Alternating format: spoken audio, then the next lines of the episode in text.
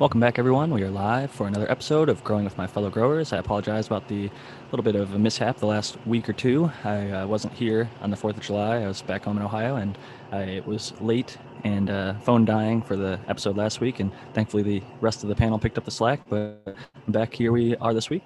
So uh, I'm going to pass it over next to Matthew Gates. Welcome, Matthew. Hey everyone, this is Matthew Gates, and I am an integrated pest management specialist, which you can say five times fast.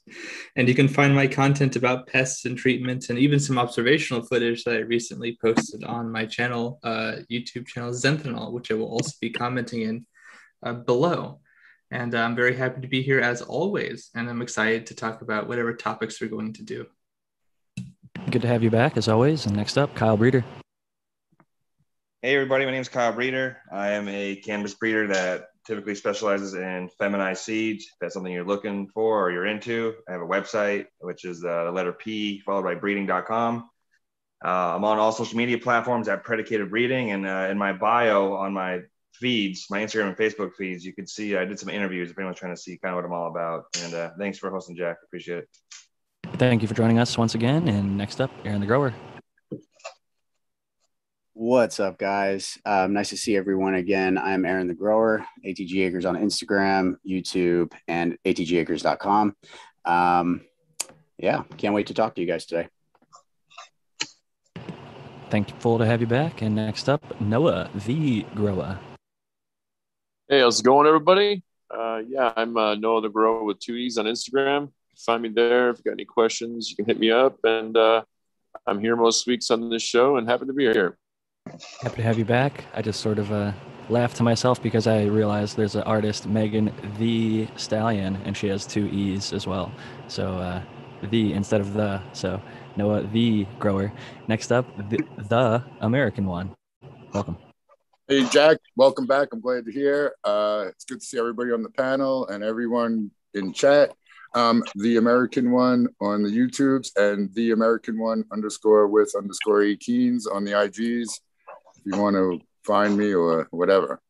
And I'm glad to be here. Uh, I wish Brandon was here though, but it's all good. He might pop in. Who knows? I don't know if he uh, sent one saying that he's not going to be there. I know Dr. MJ won't be with us this week. He let, let us know in the uh, group chat. But I think a fun topic would be to maybe talk a little bit about how to go about setting up a grow space, how much space each person uh, uses roughly, and how you came to use that much space. Uh, but one thing I wanted to say is thank you to the American one, allegedly, for uh, hypothetically sending a sample of that Velvet Punch F2. Came through, it was really delicious. I've broken through about half the sample so far, and it's definitely got some uh, nice fruity and uh, earthy, gassy characteristics to it. Um, you said that you had a watermelon pheno. I definitely think that I got more watermelon like sweetness out of it than grapey, which is uh, cool to see. So uh, definitely thankful that that made it through, and the little birdie got it there, and really awesome stuff. I wish it was a little bit larger, but yeah, it's that, that was really good, flavorful, flavorful stuff, no doubt. You got to give uh, Johnny Candice some tips on how to get those uh, packages sent without uh, a scent. So uh, that's the last I'll say about that. But I wanted to get into a little bit about um, a lot of new growers do listen to the show and how to sort of plan for if you don't have a grow space, where do you start? Like, uh, how much space will you need, and how do you go about figuring out how much cannabis you're trying to grow and like maybe work backwards. Doc would have been a great person to have on this week because I know he's got the grow light calculator, which even has like an estimate for how many grams or ounces you can harvest off a specific grow light. But I guess uh, for me first personally, uh, easy way to do it is try and figure out how much you use per week or per month and try and uh, basically calculate that out for the entire year and see if you have the ability with your space. Like for me personally, I'm limited by space, so I won't be able to grow enough for myself and my wife. I grow enough for like just me, and uh, we share it, so we go through it and still get stuff from outside. But if I was tr- trying to set up a space to be completely independent, um, I would try and I would need more space. So I'm just curious. I'll uh, pass it over to the American one because I know you've got kind of a, a mishmash of uh, spaces going. I don't know if you know your exact square footage, but I'm curious how you came to it and uh, if you have any thoughts or ideas for a new grower trying to set up. Yeah, I would definitely. Um, I definitely have a lot of different areas, and if I was going to give advice to someone, I would I would ask them what their goals are. If they just want to, you know, make enough for themselves or their family and friends, or if they wanted to do something more. But I would definitely say start out relatively small and then you could always add. Like I would tell them to get a four four by four tent probably, because then you don't have to have any extra building costs. You just put up the tent and uh, and then get an appropriate light for that space. And then, but but the other part is like the veg area and stuff. So it would be you know uh, different for every person. But that's where I would start if I was going to uh, try and talk someone into starting, or if they ask me for advice, I'd say get a four by four and maybe a, um, you know, a, a, a, a, fluorescent or fluorescent with LED bulbs in it for a little veg area, and I would start there. The fluorescent with LED is nice because you don't even need like a tent or crazy setup. You could just have like a little right. side area workbench. in your house by a wall, workbench, whatever. Um, yeah. One thing that I thought about when you were talking was some people actually if they don't have a significant other who uses cannabis, they might be able to get away with in a single four by four or even a two by four. Uh, someone I know is starting to grow. They did the math for their year. I think they use like an ounce per month or maybe two ounces per month. And we figured out how much uh, they can get in a two by four just doing like three crops per year. And they can actually do a little bit more than three crops per year, but that's more than they would personally need. So right, and they could veg they could veg in that one four by four too if they really wanted to. Yeah.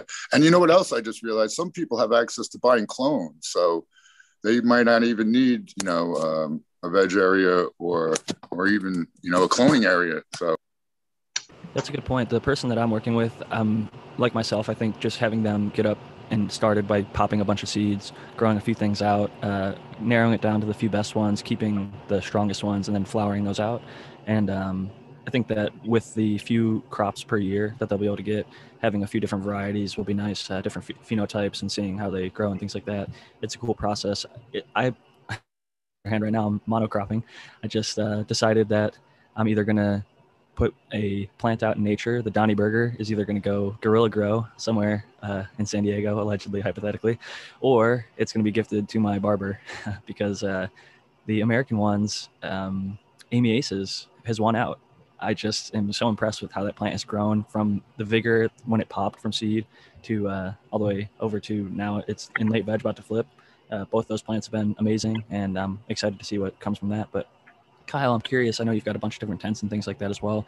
Uh, what would your advice be to a new grower, or uh, how would you go about setting up a new space if you had to start all over again?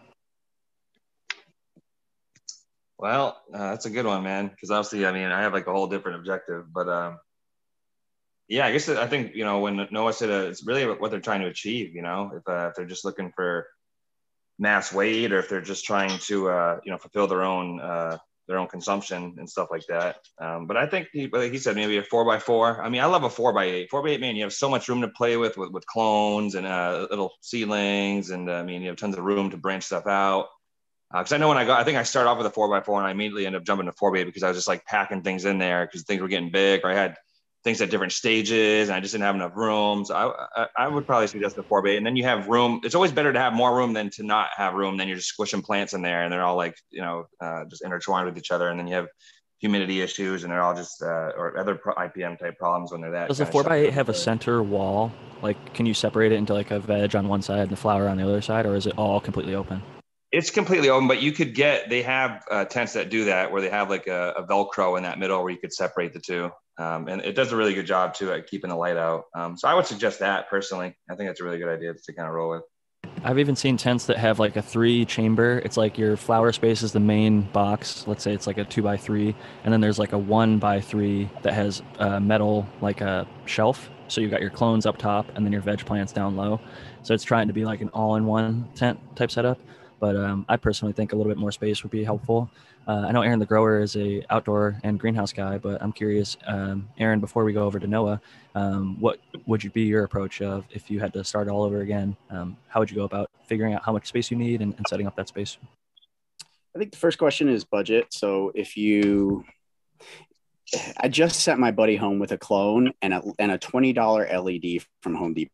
This, you know, he's going to put that in his closet. So if we're talking cheap, cheap, cheap, just clear out some clothes out of a closet, throw them on the ground, throw them on the floor. Who cares? You're going to have a crop. So grow in the corner of your closet, hang a little light that you can get from Home Depot. That's like they call it a plant light. This is like a $20 LED. Like if I had zero dollars in my pocket or $20 in my pocket, this is this is what I would do. And you know, start small, like like Tao said, and just move up and you know start looking at the larger LEDs and maybe the smaller HPSs. Um, but yeah, I really like that suggestion um, because, you know, one plant, let's say it yields you one ounce. I don't know where most people or what people are paying, but let's say it's like 100 to 200, maybe 250 an ounce, depending on where people are at. That's $100 or $200 that they don't have to uh, use to go buy cannabis because they've got they've grown their own, and they can reinvest that into getting themselves maybe like a reflective wall. I know that those um, they make these emergency blankets that are used for like if somebody goes into shock, you wrap it around them, but it's a mylar, basically a mylar sheet, and they're really cheap. You can get them at like the 99 cent store, maybe like a few of them in a pack. So you could, if you're doing what Aaron was talking about with just like a $20 Home Depot LED, throw up a few of these mylar things, and you've got yourself basically a homemade tent. You could either staple or uh, tape or whatever you have to do to put it up. And um, tent, I think, is the next step up from that because it is not a huge investment. I think most of them are between like 80 and 200 bucks, depending on the size and um, they have poles that you can hang your lights from and uh, mount your equipment in. But there's also the building out your setup option, which uh, Noah the Grower has elected to do that. I'm curious, Noah, if you had to do it all again, uh, how would you go about starting? Well, I've told this story before, but uh, I started uh, in my closet, and I just had a good buddy of mine come over, buy like a, uh, we bought a big sheet of particle board and some hinges and a handle. He cut out a door for me and then I took like uh, we took some uh, some pipe. I got like a 600 watt. Uh, it was just a little a little teeny like hood, but then we got a 600 watt ballast. I couldn't afford the thousand watt. The ballast was like 140 bucks. The hood was like maybe 80. I got like a reducer and reduced it to a four inch exhaust. I think the whole setup was like maybe God, it's been so long, but almost 11 years. I think it was like 450. It was basically under 500 bucks and it's you know i'd had my my buddy give me like eight clones and i just vegged them you know straight in that. And then you know after they got about you know i don't even know two and a half feet tall i flipped them to flower and i had one 600 watt light and i swear i got and they were all in twos. That's all my buddy had. He gave me the pots that i went and bought a couple bags of dirt and i got like 20 something ounces off of those eight plants and at the time, you know, weed was worth quite a bit of money. And so, but I mean, I was saved so much money that got me, you know, that, that was enough weed for me for four or five months. And, you know, at the time we was like 250, 280 an ounce, I think it was at the time for really good stuff. And I mean, it, it that's how I got started. And then, I, you know, eventually I just branched out, had my same buddy come over, built me a little five by 10 thing. I had two hoods in there, an exhaust fan, and of course, then that's the main thing. When you start talking about any type of a decent light and a setup like that four by eight, you're going to have to figure out how to move that air. You're going to have to figure out how to keep it cool. You know, in the wintertime, if that room's not, you know, doesn't have heat, you're going to have to worry about it keeping warm. So there's a lot of stuff that goes into it. But uh, I, I, would definitely just say start in a closet or, or tent, four by four. You know what I mean? You're going to, if you get the right LED light, you're not going to have to worry about too much you know, you know, heating and cooling. You're obviously going to have to worry about heating, I mean, cooling. But uh, yeah, that's how I would start off, probably. And that's how I did start off. It sounds like a good way, and it's definitely gotten you to a place where I'd say you're very successful with your setup. And uh, I think a lot of people would be surprised about the return on investment if they haven't started growing yet. Some people, believe it or not, who listen to these shows are not growers yet. They're just cannabis fans or part of the cannabis community, and they haven't began growing. And um, I think a lot of people are shocked just at the return on investment. Like I think Noah said you got about 20 ounces on your first crop. My first crop was 12, and it was just in the closet. And I spent less than a grand to get set up, and uh, it was a little less expensive for me at the time. But bud was going for about 220 an ounce if I was to go buy it either on the street or from a friend wherever. So uh, for me to get 12 ounces, that's $2,640 that I saved, which is literally more than double my initial investment on the first crop. And then every single crop after that, it's just like here's the amount of money saved is absolutely crazy um, compared to going and buying it on the street or at a dispensary or wherever most people are getting it from. And granted, prices are coming down, probably closer to like the 100 to 150 an ounce, maybe even less, depending on where you live, or maybe even more. But it definitely uh, saves you a bunch of money to grow your own. That's why the show is called the Cheap Home Grow. Uh, helps everybody save their own money growing inside. And uh, one of our experts that we have here with us today is Matthew Gates. A staff writer at Skunk Magazine. I'm going to pass it over to next and ask him if he has any thoughts or considerations uh, from an IPM perspective on uh, when you go to set up your grow space, uh, most people being on the indoor grow setting. So You know, I don't want to. Um, I, I don't want to like repeat the same things that I often do say. So I'll, I'll say those things really quickly first, and if people have questions, they can put them in the chat. But basically, uh, you know, I love to say that people underestimate things like physical barriers. So um, the traditional kind of IPM techniques, what some of them are like biological, chemical, cultural, physical, things like this. So these are descriptions that people use to kind of orient them.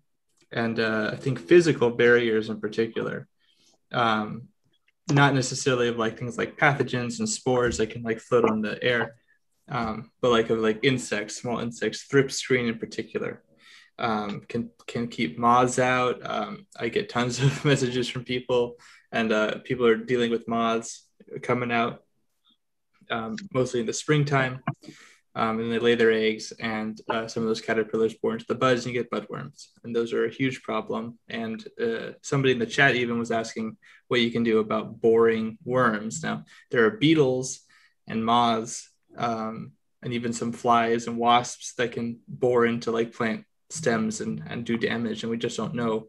Actually, Aaron. Uh, sent me a, a, picture or media a while ago of um, something called a squarehead wasp that uh, was doing that, uh, and I think that was in already dead uh, yeah. plant material, right? Yeah, it was just recently harvested. At least that's when I discovered it, and it looked like it had happened after I had harvested it. Um, so it was a stalk sticking out of the ground. Yeah, that was like that must have been like five years ago or something. Now it's, it's it really been so long. Yeah, I think so. Yeah. Um, make you feel old. Yeah.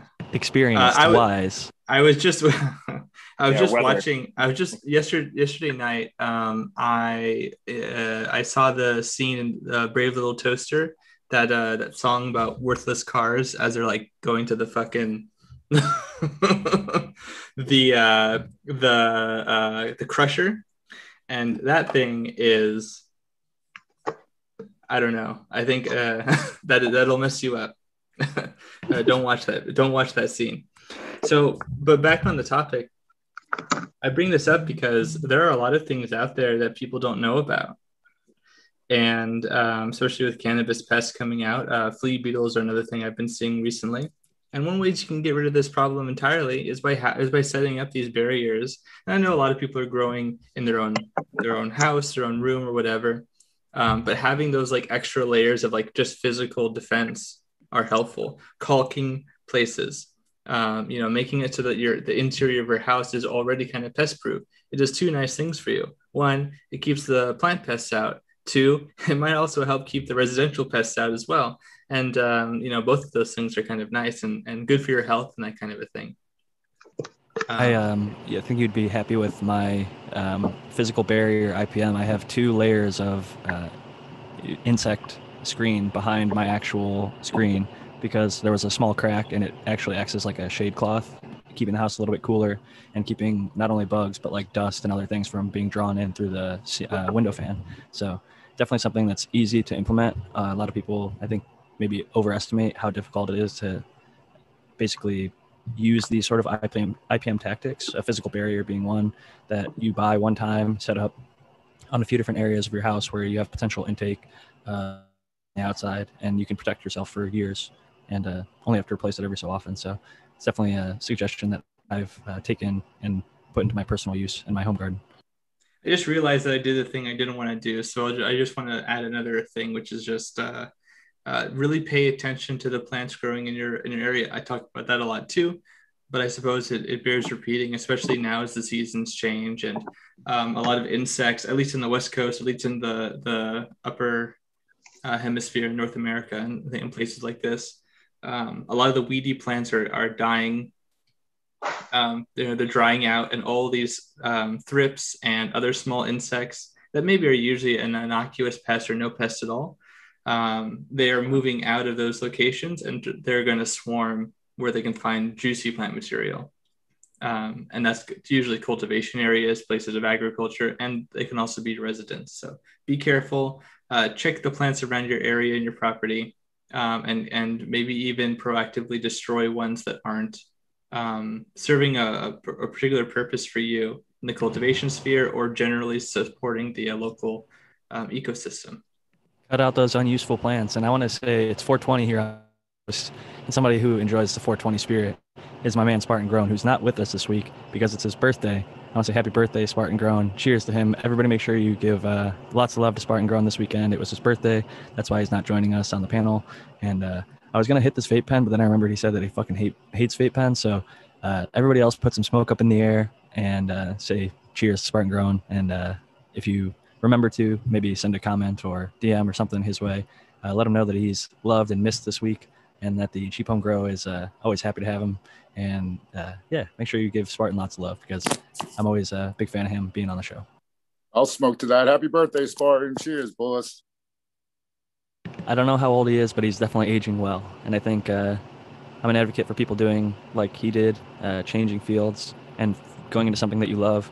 Even if, uh, in his case, which he's openly talked about many times, he took a pay cut switched fields, got into something that he is more passionate about, and I think he's just a happier person.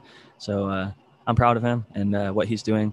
I'm really happy uh, listening back to last week's episode, hearing that he's going to be featured on the Canna Cribs or the deeply deep roots, I think is what they call the basically smaller version of it.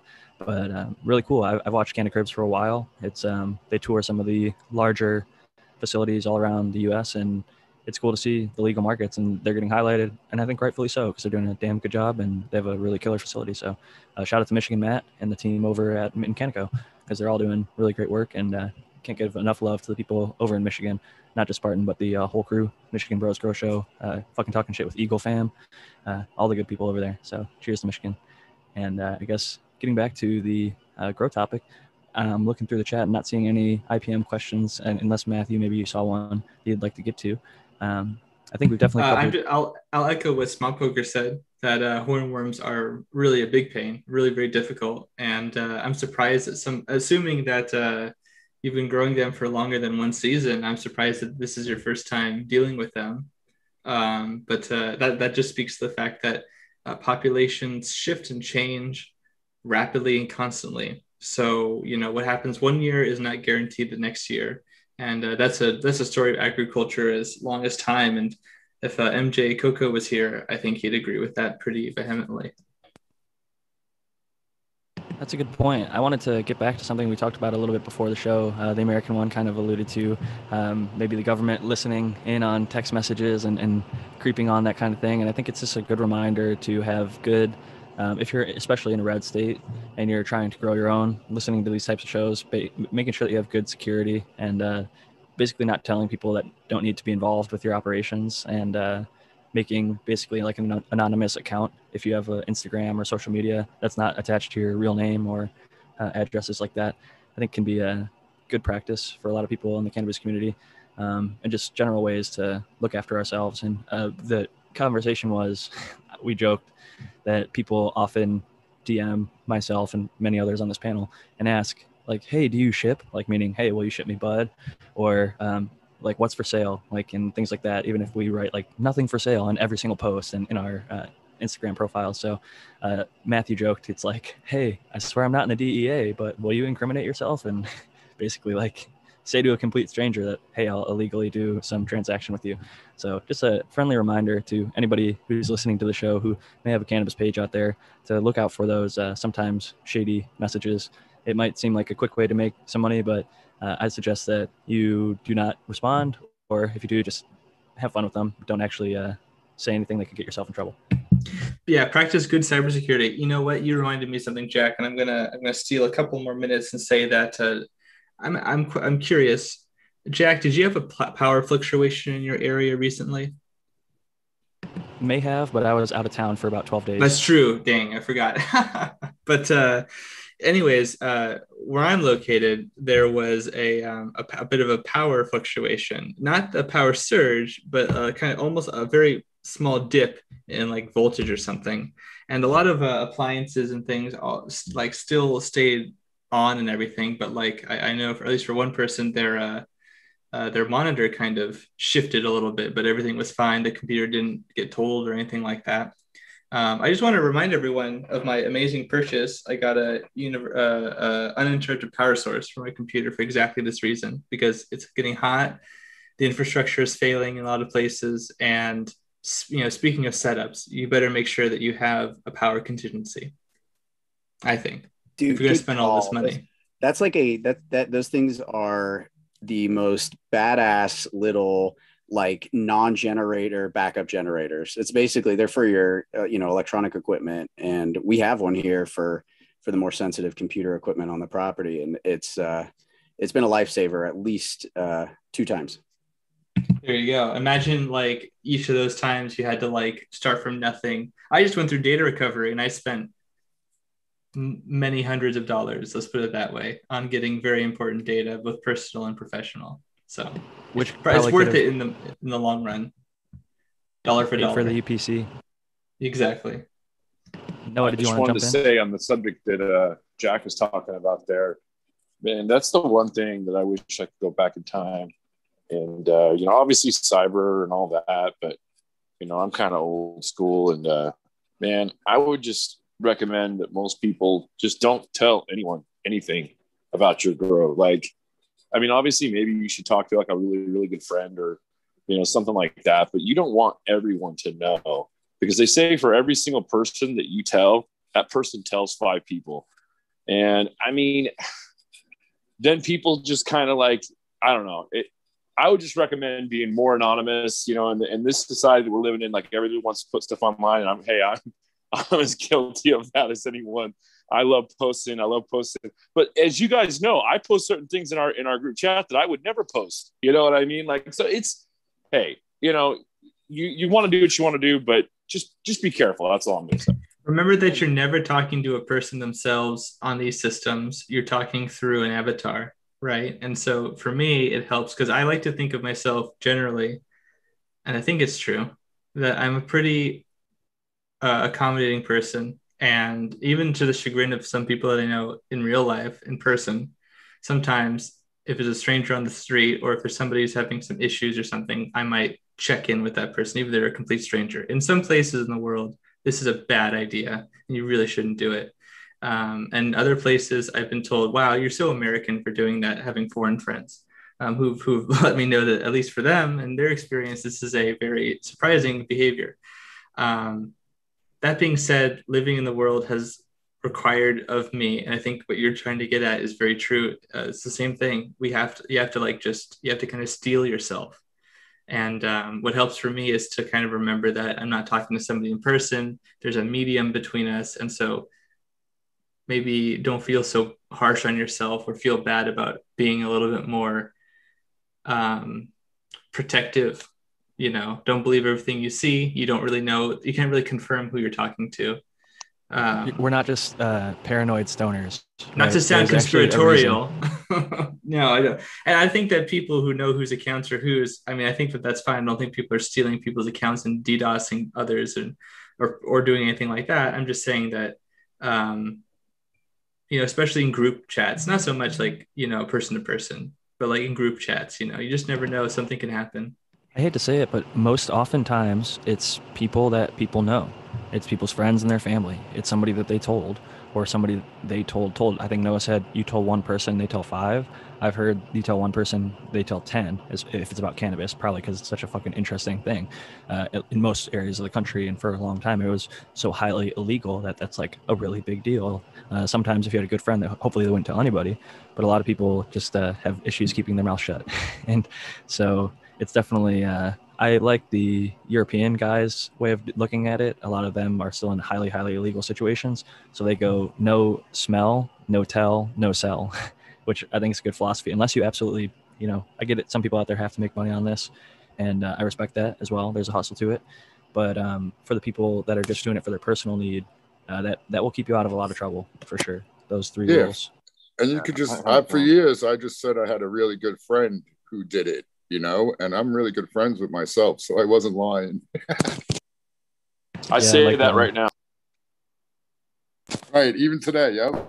Yeah, I mean, I got to be honest. Like, I remember, and you know, when you initially said this, it, all I did was bring like like extreme memories. So I had like a close friend, well, who I thought was a close friend back when I was living in Florida, and I had like a secret spot in the woods. And I was like growing. I was like 18 years old. You know, I was like growing these plants, and they were like just about to start flowering. And when I I told this one kid, thinking he wouldn't tell anybody because he was like a close friend, and I came back like they waited a little bit so it didn't seem obvious, but like within a week, it went back and the shit was gone. And he was like the only one that could ever find out who that was. And so it's like, it, like you said, I mean, whether it's greed or just people blabbing their mouth, you just got to be careful on who you tell.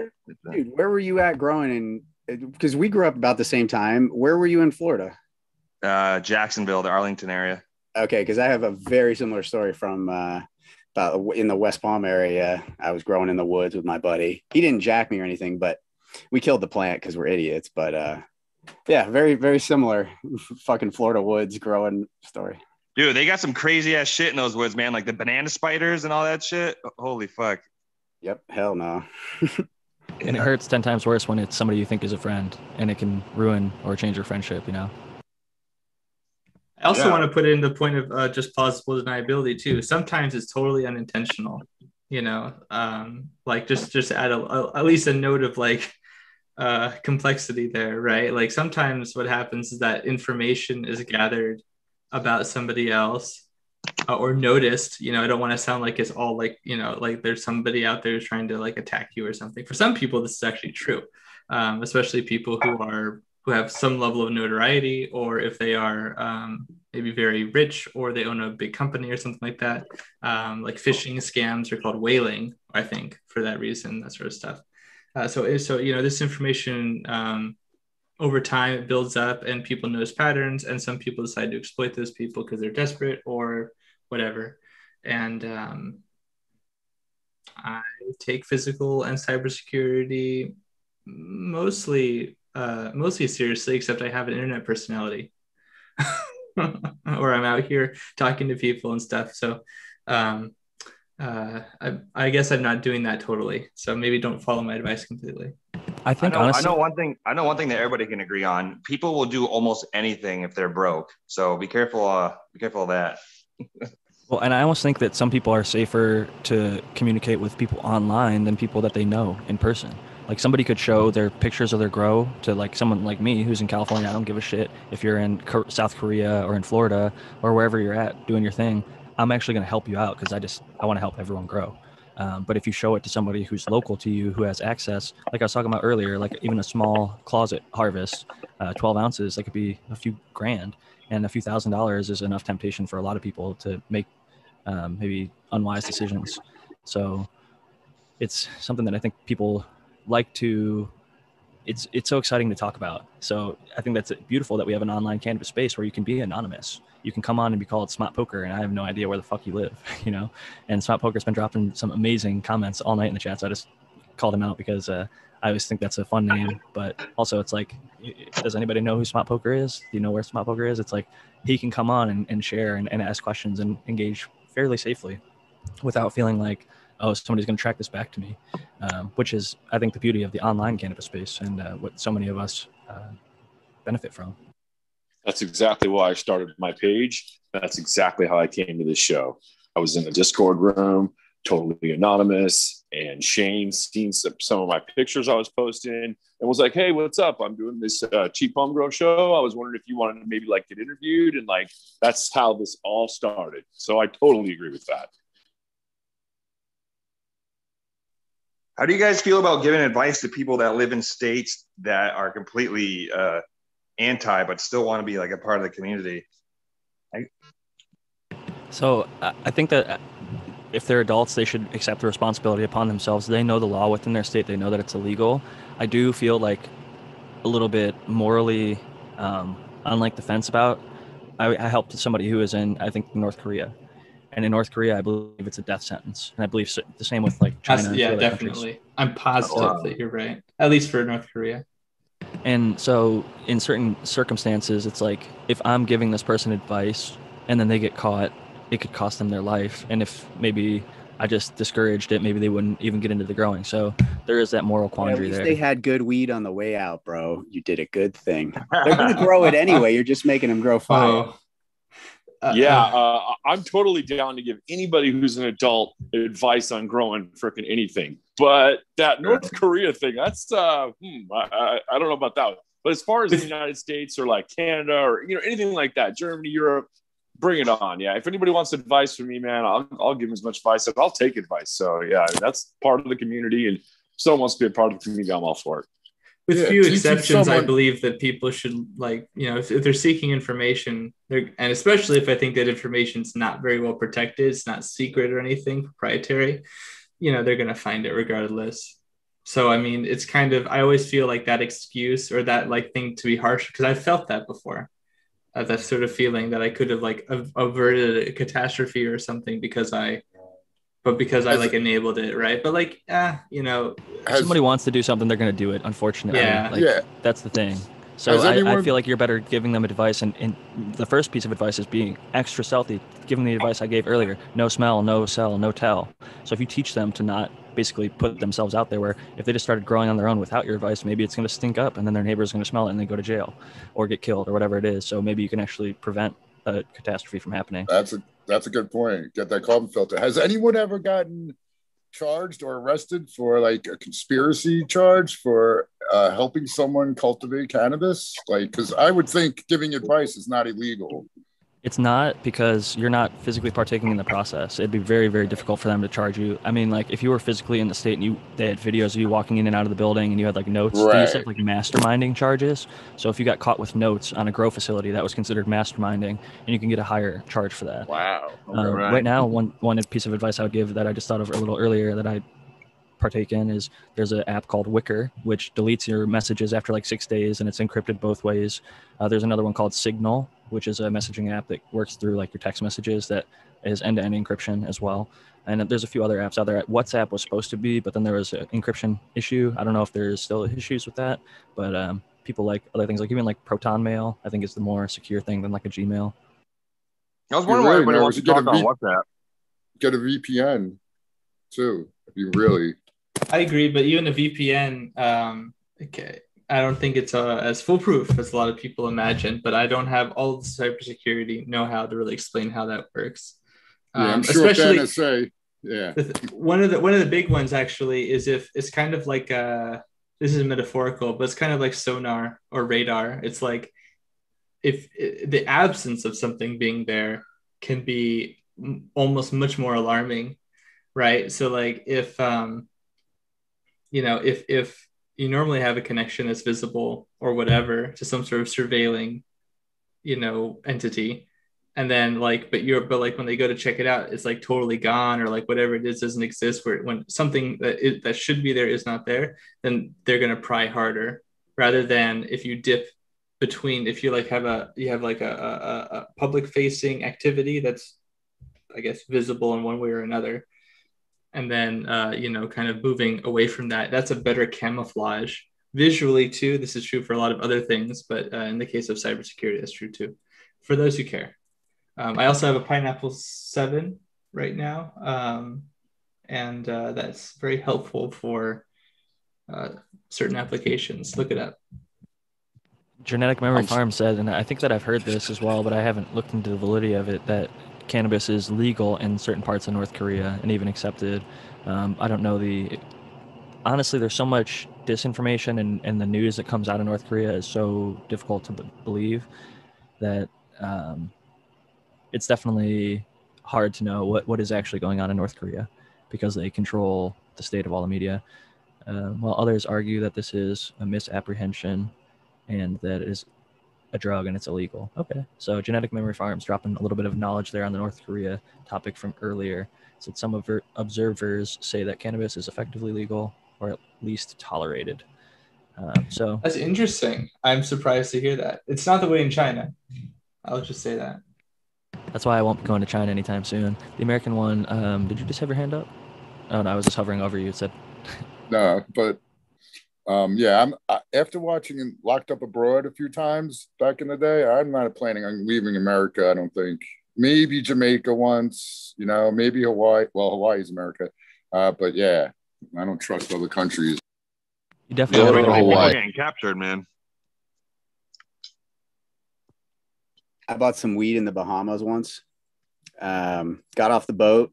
Guy's like, guy runs up to me, puts a bracelet on my wrist, and he's like, "Oh yeah, cool bracelet, right?" And I said, "Oh yeah, cool." He's like, "You need weed?" I said, "Yes." he said, "Come with me." So he takes me to this little shop. We go to the back, like the manager's office, And I lay down a $20 American bill and he hands me a little ball of aluminum foil and he's like, go, go, go. So I go and I open it up outside and I'm like, I just got ripped off. I had like 1.4 nug in my hand that was brick. But yeah, so don't buy weed in other countries. I agree. There's this there's this like prevalent perspective that I think is partially true that like on, on the one hand, like uh, uh sort of cannabis from like the gray market is going to have is going to be like better because it won't have exposure to certain chemistries or other sorts of things that corporate groups are, are are doing in some cases and getting burned for. But like it's true in both cases whether it's you know white gray black whatever the market like people can first of all make mistakes but second of all be greedy or or just not know um so like i just feel like yeah, just be careful. Always know your source, no matter what that source might be, or um, you know how legitimate it's considered to be by uh, others. I was gonna say because I've also heard the story of people going to Jamaica and throwing twenty dollars and getting like a garbage bag full. It had like sticks and stems and branches and shit in it, but it was a whole bunch. And uh, it's just interesting what you know. Everywhere has different prices and uh, quality. Costa Rica, you can do that. Hundred dollars for a garbage bag of weed from most farmers. Hundred dollars, American dollars, you get a garbage bag of fifty gallon garbage bag of weed. It just shows you the uh, when you grow it under the sun, the cost of production can go down to such a point where it's possible to do that. And I think that we're going to see more and more of that. Um, definitely seeing some of it in California, sun grown and even greenhouse. Uh, the scale that they have has been able to drive price down pretty low, even after tons and tons of taxes and regulation and testing and all that. Um, I don't want to like I don't want to like you know take over the conversation or anything, but I do remember that one of our one of our viewers, RP, uh, um, last week had asked about uh, Regalia, Grandevo and Venerate, the Marrone Bio CG line. Um, and they wanted me to expound a bit about my opinions about it. So I could take some time to do that. Yeah, no, that'd be great. I definitely um, have seen it used. I haven't personally used it in the past, so I'd love to hear more of your perspective on it. I'd be curious to get other people's uh, opinions about it too, as well. Actually, so if anyone has used uh, Grandevo, Venerator, Regalia, um, you know, please put your your comments in the questions, uh, comments in the questions, uh, your your uh, points in the chat. So um, I just want to go over really quickly because even for myself, I don't always remember the active ingredients and everything. Um, there are so many things to keep track of. But uh, Grandevo's active ingredient is uh, Chromobacterium subtsugae, uh, and that's sort of a general that has a sort of a general pesticidal effect, uh, as I understand it to be the case. Uh, venerate is dead Burkholderia, um, specifically the strain A396. So it's actually not alive inside. It's actually the dead bacteria, but they produce um, compounds that are toxic to insects and mites. They also disrupt the molting um, process, uh, which is really useful, the ecdysis. And then regalia is giant knotweed extract. And that's supposed to be, I think, for immune system priming. At least that's what I've written here. Uh, you can check out what I've said on the previous video's comment when RP asked about it. Um, but I, I, wanted to say that I don't actually have a lot of experience using uh, the Marrone line, or this, these particular uh, groups. I have many people that I've worked with who do use it and were already using it um, before I was working with them, and it seems to work really well. Um, but I'll, I'll kind of echo the same thing that I said here, which is that like these sort of biorational pesticides, um, they're kind of uh, they're sort of a I, I would not rely on them by themselves generally. I think other um, you know less harsh pesticidal agents like um, botanical insecticides and things like this are really great to use in tandem. And I think these are these are like uh, you know, to sort of show my interest in age. Uh, if you play, if you like role playing games and video games and things like that, it's kind of like a small mild buff, you know, and it works really well if you like if you use a, a greater or more powerful like bolstering agent or something like that. If you're like you know, uh, casting a spell that gives you like barrier or like some sort of like defense. I'm, I'm probably using a bad analogy, but for my video game friends, you understand what I'm saying, I think. So it's one of those things where um, truly you want like an integrated pest management approach and, and you want to be applying these things probably um, before there's a problem usually. You don't want to wait and order these sort of products and have them planned in your rotation way before you have any issues. Uh, this is true for pesticides in general, but it's very crucially true for this. Um, in some cases, you could you could either do one of two things. You can apply it immediately when you see a problem, like a like a new pest or something like that come out. That's appropriate for the substance, and read the labels to be sure what that is. Um, or like in the case of the like immune system priming, the regalia, um, use it constantly or use it very often. Spray it so that when an incidental population gets to your plants, uh, they're already um, affect get, starting to get affected. And I want to say one more thing: immune system priming takes away from the growth of the plant. Uh, I'm not saying that your plant can't grow really well, and I'm not saying that it's bad to do this. I'm just saying that immune system priming takes resources from the plant that would otherwise go to other processes. It says it's there's no free lunch um, in sort of immune response, if that makes sense. Well, so totally. In, in, general, for energy, right? Like physics will right. tell you, like it can't be created or, or destroyed. So there's only a certain amount of energy that's present, and if some of it's being used for the um, immune system defense, then that's not being used for growth at the same time. Um, well, at least not as much the, as it could and be. The, the mechanistic, like I don't want to like make everything into a mechanistic argument, but like those mechanistic effects, like necessarily have the effects that they do that cause differences in growth. Like they might make the plant cell wall more rigid and turgid, you know, turn up, you know, more lignin synthesis. You know, you might, you, you have all these things that will literally physically change the way that the plant's physiology works. And uh, in addition to what you're saying, that like energy is being used for this process and not this, right? So like you have both of those things going on. You have actual real because if you didn't have real life structural or like chemical or physiological changes, then what are you even doing? Right. So. I agree. And it kind of reminds me of um, a lot of people back with like the Brix conversation would think that once they had a certain Brix, their thing would be like immune. And I think regalia, not that it makes it immune, it makes it more robust and more healthy and, and less likely to get attacked by pests, but it doesn't mean that it's necessarily immune. Um, it's just a part of a integrated pest management system, it's giving you basically uh, a better baseline. I was going to type something in and I totally forgot what I was going to say. Has anyone else used these products? I'm curious what your uh, experiences have been. I was talking, I was thinking about how this product sort of like hardens the exterior of the plant, but it doesn't make it uh, immune. Sort of like going back to the I guess, home security concept earlier, um, most homes are technically able to be broken into, uh, even if you have a bunch of defense. But there are things that you can do to make your home less likely to be broken into, especially if you're a grower. Like some simple things like um, reinforcing your door so it can't be kicked in as easily with uh, heavier screws. Or if you have like a glass window, they make like hurricane proof things. So if it was to be hit, it wouldn't shatter and, and break in as easily. Uh, cameras on the exterior of your house that's something that prevents even fake cameras. You can buy fake cameras on Amazon and uh, thing, although that won't necessarily protect you, it might ward off some people. The thing I really like is a real camera and like a motion light. So if somebody comes within a certain area of your home, it basically activates a spotlight, which startles most people uh, or even animals. And then you can have that area be captured by a camera. And um, I think that will deter at least some people, not everybody, obviously, but there are steps that you can make uh, that your house goes from like a soft target to more of a hard target for somebody who would be wanting to do some harmful or uh, negative action towards you. I know it's probably an insufferable way to put this, but like be hard to hurt. You know, just try to do that. Try try to make yourself not an easy target.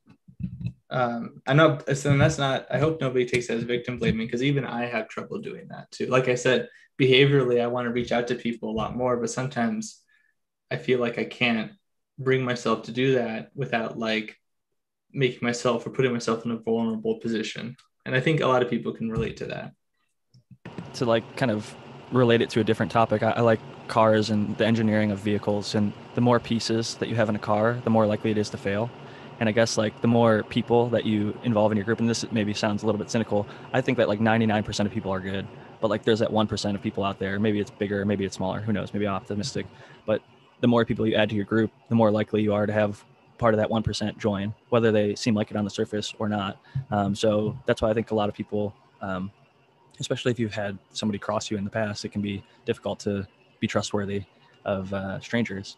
So I think it's a lot of people take time to build that trust and uh, definitely don't open up their circle super quickly, where other people are just kind of desperate for approval and will hang out with anybody and everybody. So it's uh, important. I think a lot of people judge you by the character you keep. And uh, I've heard that like you can judge your success of your life if you look at like the five people closest around you. And uh, there's a lot of um, things to be learned about, you know, who you surround yourself with. So I'm very thankful to be on such a wonderful panel this this week and many other weeks. Have a very diverse group of individuals who have a lot of different skills. So it's always awesome to have you all on here.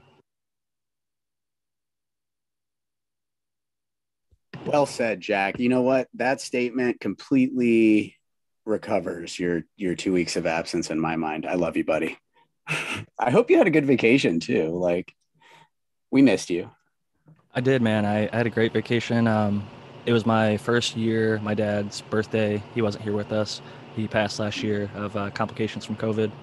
And it's been tough on the family. He was like the uh, patriarch. He was kind of the leader of the family and a big character and huge uh, role in my life and my mom and my brothers and sister. And it's been tough, but um, my two brothers both had their first child, and I got to play Uncle Jack over the Fourth of July weekend up through. Uh, I think I came back on the 12th, so it was cool. I got to see my uh, one brother's kid for the first time ever. Uh, she was stuck over in China because the pandemic. Uh, she was there for Chinese New Year and ended up getting stuck and wasn't able to travel back and was stuck there for over a year. Um, she's native Chinese, but um, wow. that's his fiance, and I was really thankful to get to meet her and interact with her, and it was really really cool. Um, thankful it was uh, reminded me of seeing your daughter as well, uh, getting to play with her. I, I, like interacting with the young kids. I think that they're a really uh, interesting, you know, curiosity at such a young age. So much potential. I have a granddaughter on the way here in the next three months, and I'm very excited to meet her. Congratulations, Noah. It's awesome, man. You're like a smiley, man. You you look young for a grandpa, but uh, it's a good thing. It's a uh, family's growing, and those kids once they start crawling, it's only a matter of time till they're walking and you know, chasing around for the rest of their life. Is what Smiley always says, and it seems to be true. Thankfully, I don't have any myself. It's fun to play uncle, get to tap in, uh, have fun with them, play around, and then uh, when I'm all done, I can just like you know walk away. It's not my responsibility. They get That's to take my move. over. That's my move, Jack. I get totally high on Thanksgiving, hang out with my nephews, play like a little kid. It's the best, and then I go home. Don't have to worry about it. it is certainly nice. Uh, I love my uh, fur children, my cats, but I don't have any uh, human children and no plans to. But uh, cheers to Crispy Wannabe and Cheddar Bob 13, Stony Creek, RP. Lots of good people in the chat this week. 132 of you with us. I want to remind you all to hit that thumbs up. There's only 30 people who've done it so far. I hadn't done it yet myself, so I was just a uh, absent-minded stoner there for a little bit. But if you're enjoying the show, make sure to hit that thumbs up button. I'm happy to be back. I always enjoy the show, even when I'm not on it. I listened to it and I did a little write-up for anybody who listens on the podcast. I'm sorry that it was a little bit delayed, but I did do my write-up and I posted it to all the podcast platforms. So hope the uh, people who listen after uh, get to enjoy that. So I'm thankful that we're able to keep on doing that.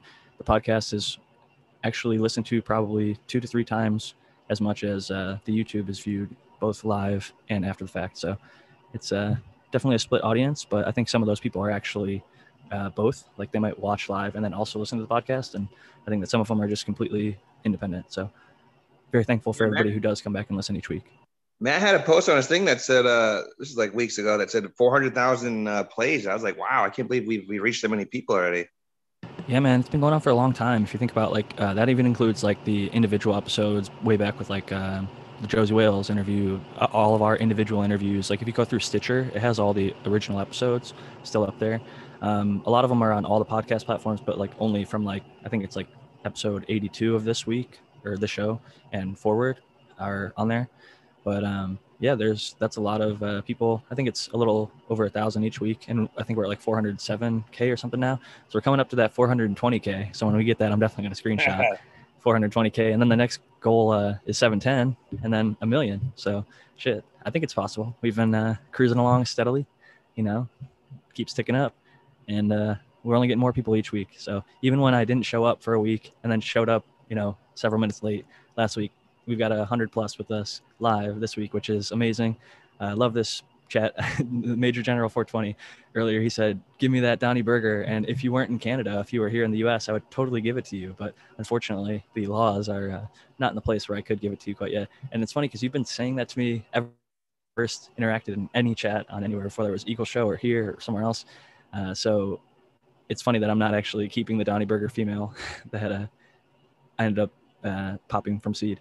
So my buddy still has a cut of it, although he thinks it might have hop latent viroid, which is kind of a motherfucker. And I think it's about seven thousand dollars to scrub that right now through tissue culture and uh, heat and cold treatment process. Unless Matthew, do you do you know of anybody who's doing that for cheaper or at all? I know a guy in Massachusetts is doing it cheaper if anyone's up this way. I don't off the top of my head. It's the sort of thing that like um, there are there aren't a whole lot of people that are doing it or that are offering it. And I think that, like you say, it's also like extremely exorbitantly expensive. So I'm not sure it would even help a lot of people here. There are I, I like starter kits on Amazon for like 250 bucks that are like minus the hood, um, that are like tissue culture kits.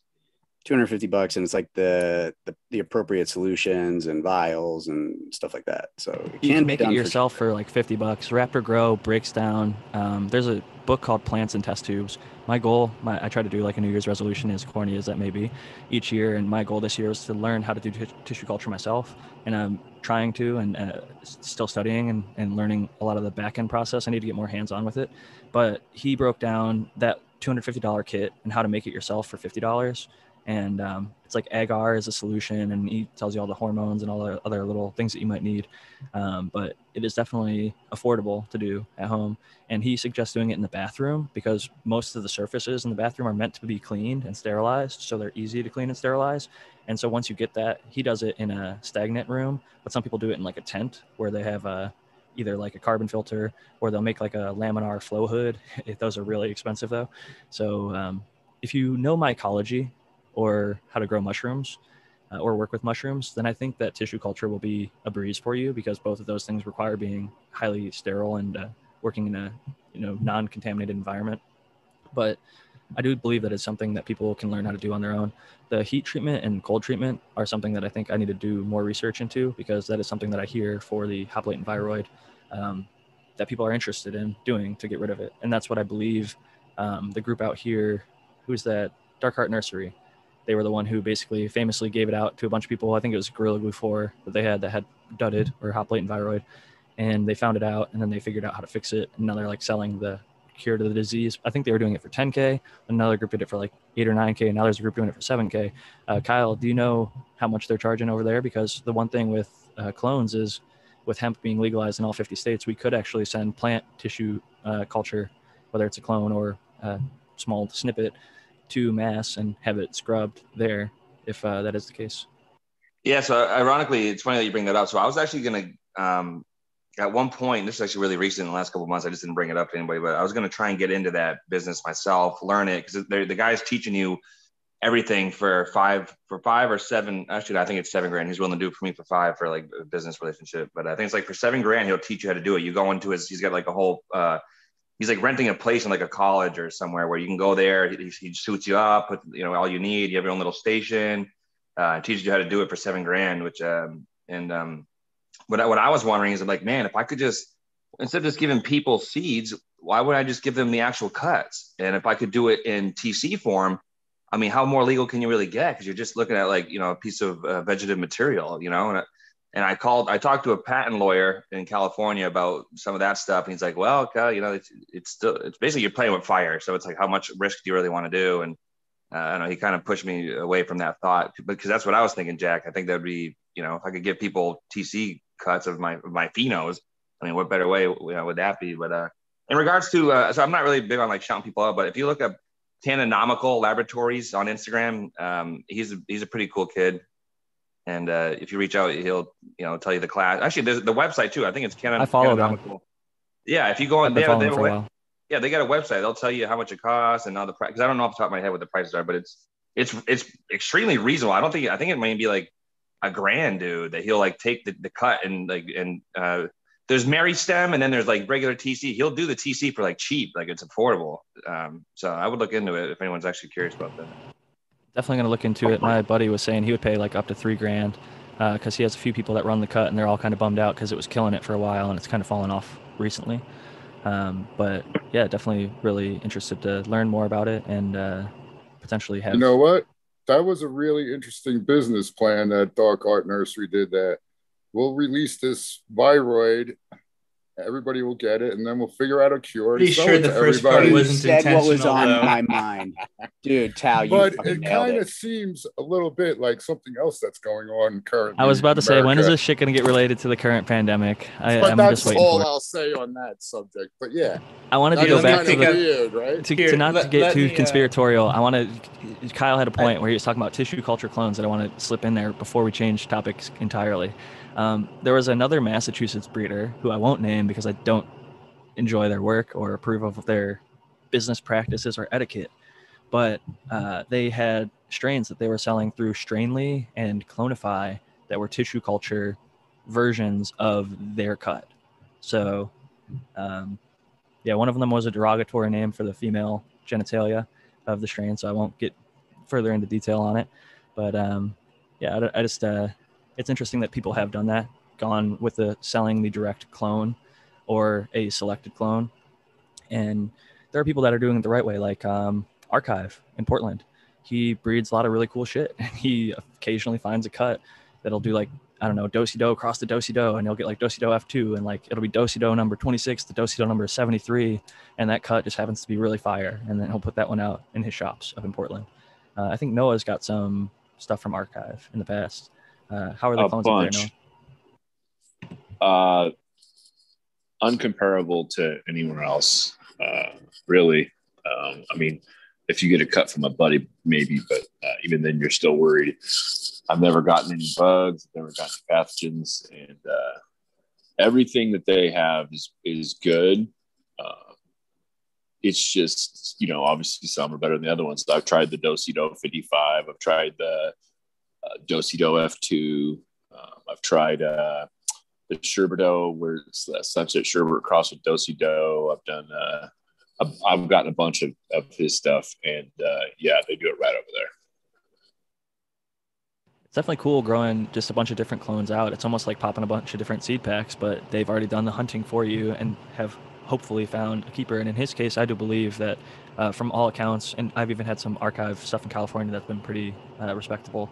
So it's cool that he's putting his work out there that freely because a lot of people are really tight with their clones and want to keep them close to the chest and not let them out.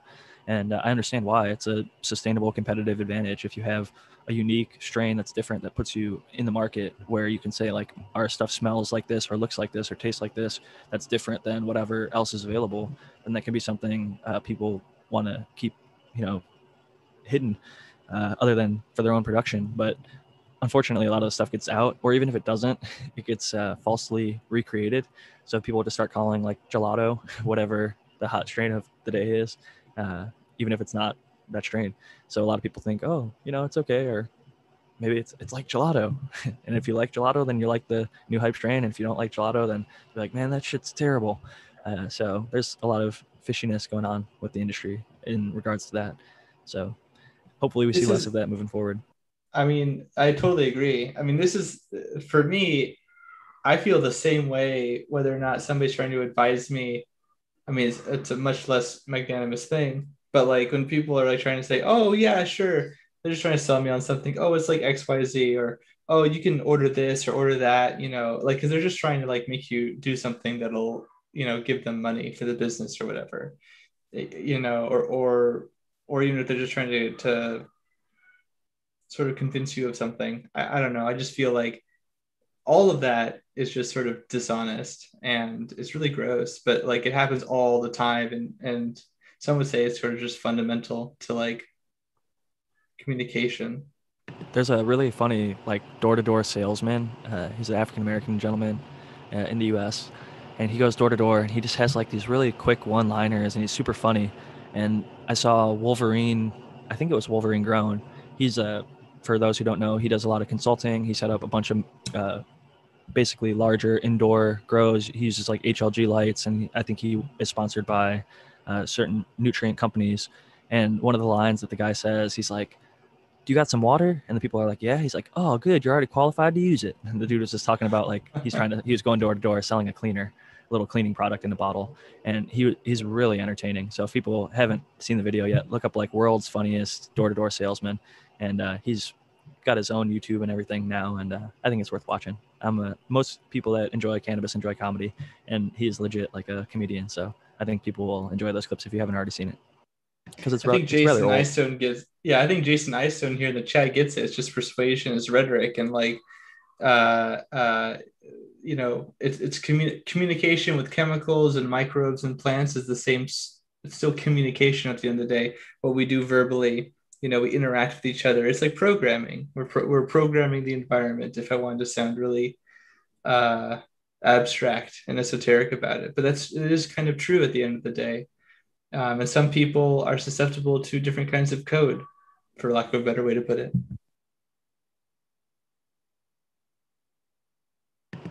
I have a random topic that I want to bring up because I just went on vacation for 12 days and I didn't have anybody plant sit and using the earth box i transplanted in the day that i left as late as i could like wait delayed it delayed it delayed it as long as i could watered really thoroughly with a chapin sprayer where it's like a little pump sprayer watered from the top and i gave it water from down below filled up the reservoir.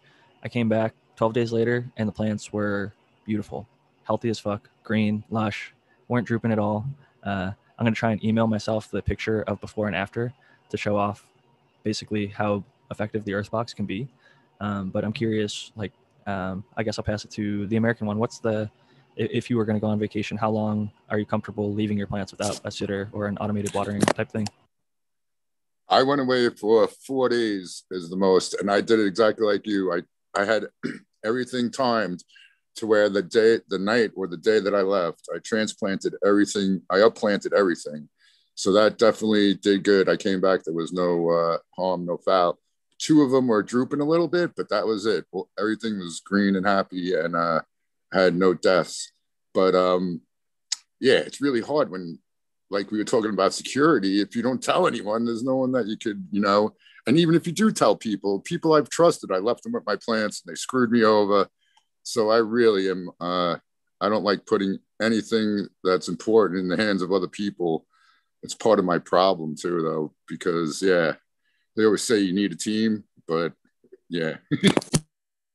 it's tough, man, because I'm like you. Uh, even the few people that I do trust, the one time I have two plant sitters that I will implement if I absolutely have to, and one of them uh, lost their privileges essentially because they I wrote out a single page, like eight and a half by eleven sheet of paper. Here are the instructions. Here's what you do. I basically I even had the nutrients like pre squeezed out into little pipettes so all they had to do was like squeeze it into the water, mix it up, pour it. Uh, just one one out of the three feeds. They ended up giving plain water every single time in cocoa, and they just like flushed the entire vacation. So I, I left with luscious green, healthy plants, and I came home with the yellowest plants you could possibly ever have. And uh, so definitely learned my lesson there. And I'm curious, passing it over to Aaron, because I know you go to Oklahoma, and sometimes your wife comes with you, sometimes she doesn't. How long are you comfortable uh, traveling uh, with leaving your garden behind? Oh, this is such a hard hard question to answer. Um, to be honest, like fucking 10 hours, dude. I do not like leaving my plants. I'm obsessed with them. But when I have to go to Oklahoma for a significant amount of time, my wife stays home and I go by myself and I get shit done for weeks away from my plants. And then I got to get home and I got a lot of thinning to do and I got to feed, like you said. But living soil is a little bit more forgiving than cocoa in that regard in terms of feeding, you can just flush, flush, flush, and they'll just they have enough food to get through. But yeah, that's my experience. I love my plants. I don't like to leave them ever. Yeah, I, I, I figured you would say something similar to that. I, I do feel like, at least for me, um, I have a difficulty even with like pets and things like that. Not that they have any right now, but uh, yeah, I, I'm very responsible. so I really don't like the idea of leaving for an extended period of time. They don't have a plan in place. It's yeah, I'm a control. I think I have control issues. Is really what it is. Like I can't trust anybody to to water my plants even so except for my wife obviously my wife can do a really good job but she's highly trained right so it's it's hard to trust him but what are you looking at there jack this is some of the american ones amy aces i put two of the females that i vegged out into the earth box. This is and like i said not the most impressive looking plant but this is coming out of a one gallon pot transplanted into an earth box. And this is the day that i left vacation uh, and 12 days later with no watering other than the initial watering that i had this is the what i returned to. So i was definitely pretty happy. You could see that they're they grew kind of straight up. I had bent them over um, but yeah the one on the left especially has those kind of thick fat almost like uh, afghani leaf and the one on the right is definitely more of a narrow leaf pheno it's a little taller uh, getting bent over a little bit more but yeah i was they're a few inches taller than that now and got a few more nodes growing out of them but uh, was super happy to be able to come home to a healthy plant after 12 days. That was the longest I'd gone without having uh, watered plants and had living, uh, healthy, successful plants when I got back. Noah, I'm curious. Uh, I don't think we got to you yet. Uh, how long do you feel comfortable traveling for? What's the longest you've been away without uh, coming home to a disaster in your garden? Well, I was very lucky, man. My, of course, it uh, it, it, my father-in-law was the best. Uh, he was really good at it. Uh, I went to Hawaii three times, once for two weeks, once for 10 days, once for nine days. But he passed away a couple years ago, and it has been just touch and go. And I probably would say, kind of like what Aaron says, like I, I really just I leave my wife, and um, that's pretty much it. Uh, I do have a new trainee that I'm training and uh, trying to train. So it because my setup is you know kind of difficult. I just I don't write nothing down. You know, I don't got a feed chart. I just know what I'm gonna. I do it. I live it. Just like Aaron said, I don't like to. I don't like to leave my plants. I'm very close. Uh, I'm wrapped up into it. You know, I I love it. I love growing. So it is tough, but uh, yeah, I would say, you know, like right now I do three days. That's like the most, but two or three. Yeah, and honestly, that's not like a nice long weekend away, and it's at least something. Uh, somebody said they're a slave to their plants in DWC. I never like to feel like I'm a slave to the plants as much as uh, it might feel like that if you're having to be around them a lot and monitoring things. Because in DWC, technically, things can go awry in a few hours. If your air stones, air pumps go out, you could be in really, really serious trouble in not a lot of time, uh, especially if the water is lower in the res of the yeah. DWC.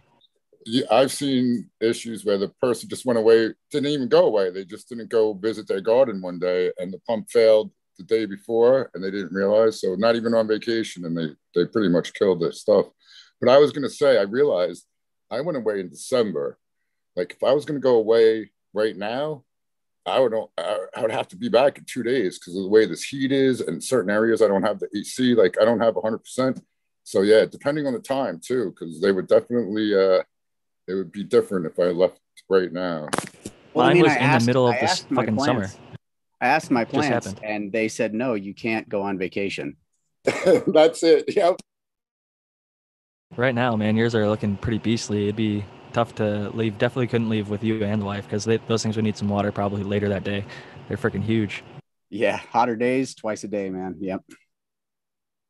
It's impressive to see how they've uh, basically from when I came up on my honeymoon to see where they're at now in just a couple months. It's uh, insane, like 10x in size at least.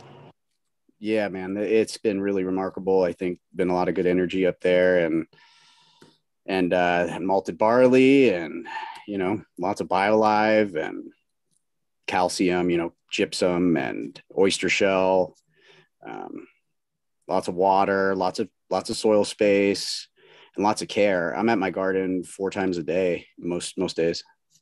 Yeah, I feel like it's like some next level shit when you have plants that are like above, I don't know, six feet tall, or just, you know, and you're just like anything plus that is like a whole nother skill set when you're dealing with shit like that. Yeah, like. bro. When I'm like setting up my scaffolding to scout the the colas, that's that's that's different shit. That's not farming. That's I don't know. That's half construction or something, you know. yeah, the project. Yeah. Dope's uh, sh- uh, Johar plant is what they're using this year for the world's tallest. is already over 10 feet tall. So that's going to be an in- interesting project. Hopefully, fingers crossed, even though they say this year, like they do every year, California's going to have its worst fire season ever. Um, hopefully, they don't get hit too hard in their area, and hopefully, they can grow the world's tallest plant, or at least the tallest that they've ever tried to grow before. You know something? I want to actually compete in that, man. I got that Highland Thai I have is like just a, a freak of nature in regards to height, and I would love to just build like a just an extremely tall but skinny barn just so I can get the height and then throw it out like at like you know 30 feet in, into the spring and then see where that goes or something.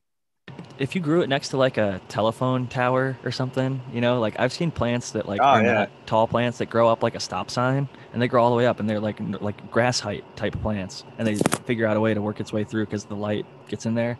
I, I imagine cannabis could get really fucking Oh. tall. I've seen some photos that dwarf the Mendo Dope Boys plants, so I'll see if I can't find them.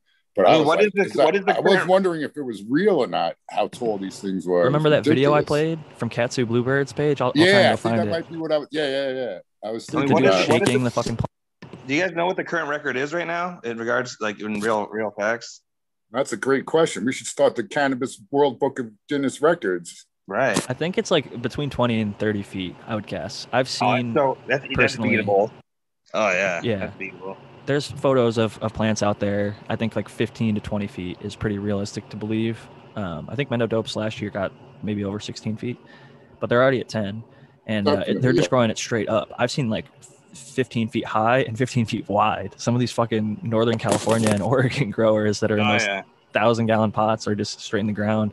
That veg 'em from fucking last winter inside, get them massive before they even go outside, and just I don't know. Some of these things get huge. I think I'm at 14 and a half or wait, 13 and a half feet tall and about seven feet long and six feet wide on that on that big big plant. And serious root structure. Just A lot of a lot of plant to trim. Yeah. Oh yeah. No, fuck me. Yeah. Yeah, what's your what's your pruning session? A couple hours? Oh, a couple days. Yeah. No, like I said, I'm gonna have to set up scaffolding, bro. So like, yeah, I'm gonna, you know, jump off, adjust it, jump back up, do my thinning. But the last week of flower, I strip the plants of all their their fan leaves, right? But like a week before I harvest. And um, so I'm I'm literally about to start that in the next day or two on the first couple of uh, more indica Afghani strains. So oh yeah, real excited. You're gonna need some help down there. I do. I'm still enjoying that Garanimals that you gave me, that uh, rosin sample. I dab it like all the time, and it just pile barely ever seems to get smaller. And I'm taking Dude, fat ass you- dabs. You've kept it longer than I have. I had like a fucking 20 gram slab of that. And I don't know, I chunked you off just a, an eyeball, three or four grams, you know? And yeah, I smoked through that already. It's gone. I love that shit, dude. Granimal is one of my favorite strains. I actually got it tattooed on me because it's just the actual bud that I, my favorite bud that I ever grew was Garanimals. And I took a picture of it, took it to uh, OT's, the guy who did the Sublime logo, had him tattoo it on my arm. So it's pretty cool. Are you gonna fucking camera on and show us now, or is this just Oh gonna be? Oh God, no, you know, Is it somewhere you yeah, can let's see? get it. Yeah, it's on my Instagram. No way, dude. No way. be? It's I'm not on your doing like that. penis or anything, right? It's on my penis. It's It's- one hundred percent on my Yeah, penis. it's, it's on the inner thigh. Yeah, nope, check it out on my Instagram. Scro- stalk my Instagram. You can find it. Lower I back did, like, tattoo. the I see it. Oh, the tramp stamp. Inner arm. It's like my inner bicep or whatever. I'm still scrolling looking for that Katsu post. I think he's got like thousands of posts, but maybe I'll find it. yeah, so I'll Yeah, throw I'm, something I'm down there. to grow one of those big ones, man. That's we could fucking we could put up a silo and just uh Yeah, dude. I got that like, land uh, race. I got that land race life. Yeah, Fucking, I get that shit tall as fuck. And I was just even thinking right now, if you just keep cleaning up the bottoms, that thing's gonna focus on the top, so it'll just keep getting tall as shit. If we're going for height, That's it. Yep, that's it, man. Yep. I mean that Thai thing, that dude, no lie, that Thai that I grew, I know you guys already know about it. and I've brought it up a million times, but that thing had a, a times eight stretch in flower. So it man, it would make it. it's like how long can a plant grow it's like could we go for like three years you know how long could we we need like we need like six yards of soil for one plant and we just need to let it go for for years and years and years. Right. I think it's doable. I found a, a pretty large example. I'll uh, I'll drop the link in the chat to you, Jack. So if you want to check All it right, out. yeah, I've got one I, that- wonder. I just found that's pretty fucking big. I wonder how big this one is. It's hard to tell because the guy might be on his like one knee or something. But check this one out.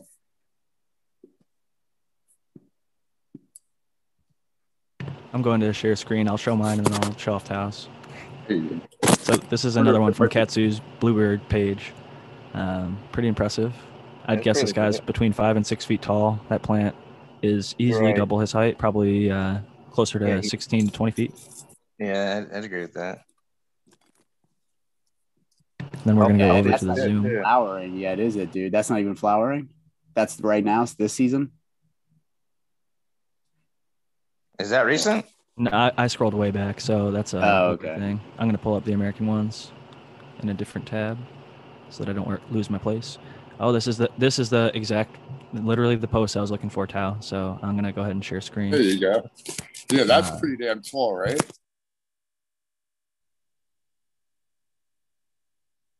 And then the next thing that I'm going to go through is I want to show off some of the Afghan selections page because I know Kyle was talking a little bit about land race, and I feel like that page just doesn't get enough love. But here's the DNA genetics post. Uh, I said it was on Katsu Bluebirds page. It's I don't think it's either of their actual plant. It says uh, it all starts from a seed, lemon OG, going triple overhead bra, and getting a shake Crazy. and a little rain. How tall do you think that one is? That's 20 over feet. 20 feet. Yeah.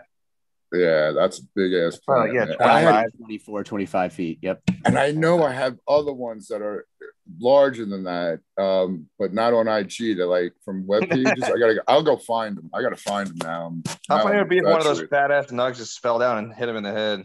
Yeah, look at that. That, that top nug got to be three feet long, right? Damn. Crazy man. Yeah. Um, there was a Mullumbimby and Madness is allegedly like can get up to like 20 to 30 feet tall. I think it's a wild like Australian strain. So I'm curious to see if the American one, if you find anything else. But uh, that was definitely some. That was the post that I was looking for, and crazy impressive how large that plant was. Somebody just messaged me about that. They were telling me when I, because I have some Australian uh, heirloom or land race varietals that somebody sent me, and somebody posted it something really knowledgeable that I had no clue about, saying that because of the extreme prohibition or not prohibition, but some kind of laws that are in Australia, that a majority of Australia's uh, varieties are like from like Southeast Asia or something like that. So it, it's like an untampered gene pool, and that it could be, you know, there's a lot of good material in there. Um, so I'm just wondering if any of you guys have heard anything like that. I recently Definitely posted true. about um, some research regarding that about uh, the can- the northwestern domestication or the in northwest what is now northwest China about twelve thousand years ago um, is where they're thinking is the first domestication that happened, and then multi-purpose use. I'm just quoting a couple of lines. You should really look at the entire uh, paper. But they're saying four thousand years ago or so, which is pretty recent. It's pretty Wow. recent. It's pretty recent when I think about it. Well, and if you just think about where Australia is located, Southeast Asia, I mean, it makes sense as far as distance traveled. It's not very far apart. Um, they both had Other- somewhat other shaky plants- histories. other Cannabaceae have gone to Australia, or, or at least I think they've crossed the Wallachia line. So Good to know. This was the uh, Afghan page I was talking about. These are just a few of the varieties: the Cash, uh, Kunduz, Kushkak. I'm probably fucking mispronouncing the hell out of these.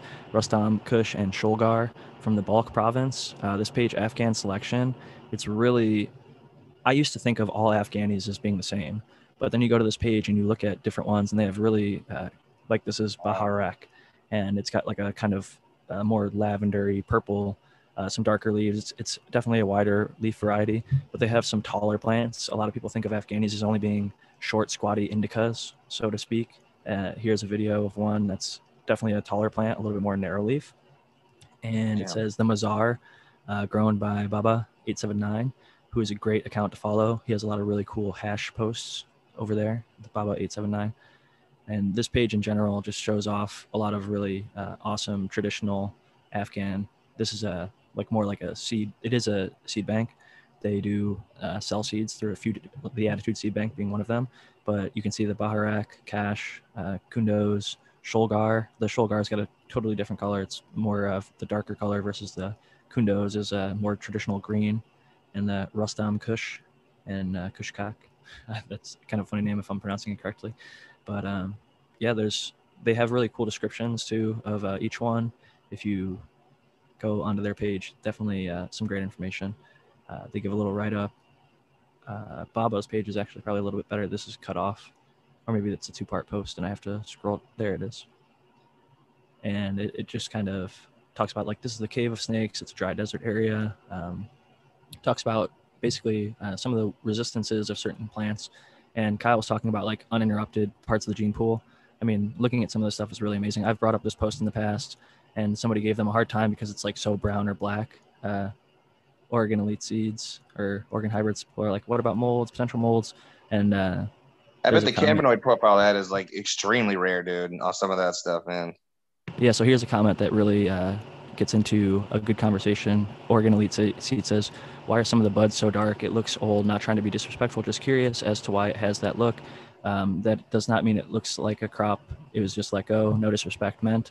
And then I go to view replies, and then we'll see the description given by Afghan Selection, um, which, oops, damn Instagram, making shit difficult. It says, uh, question is totally legit. Some farmers let the hash cure on the plant while it's standing and don't cut until all plants are finished for a more mature hash and we as we view it a broader spectrum in the overall feeling so uh, sort of And kind I'll of what say- was al- alluding to looking at that, I'll say that you know it's there's snow on the ground there. It's not like these things are in 100 degree weather, like getting crispy. This is probably like well preserved um, cannabinoids.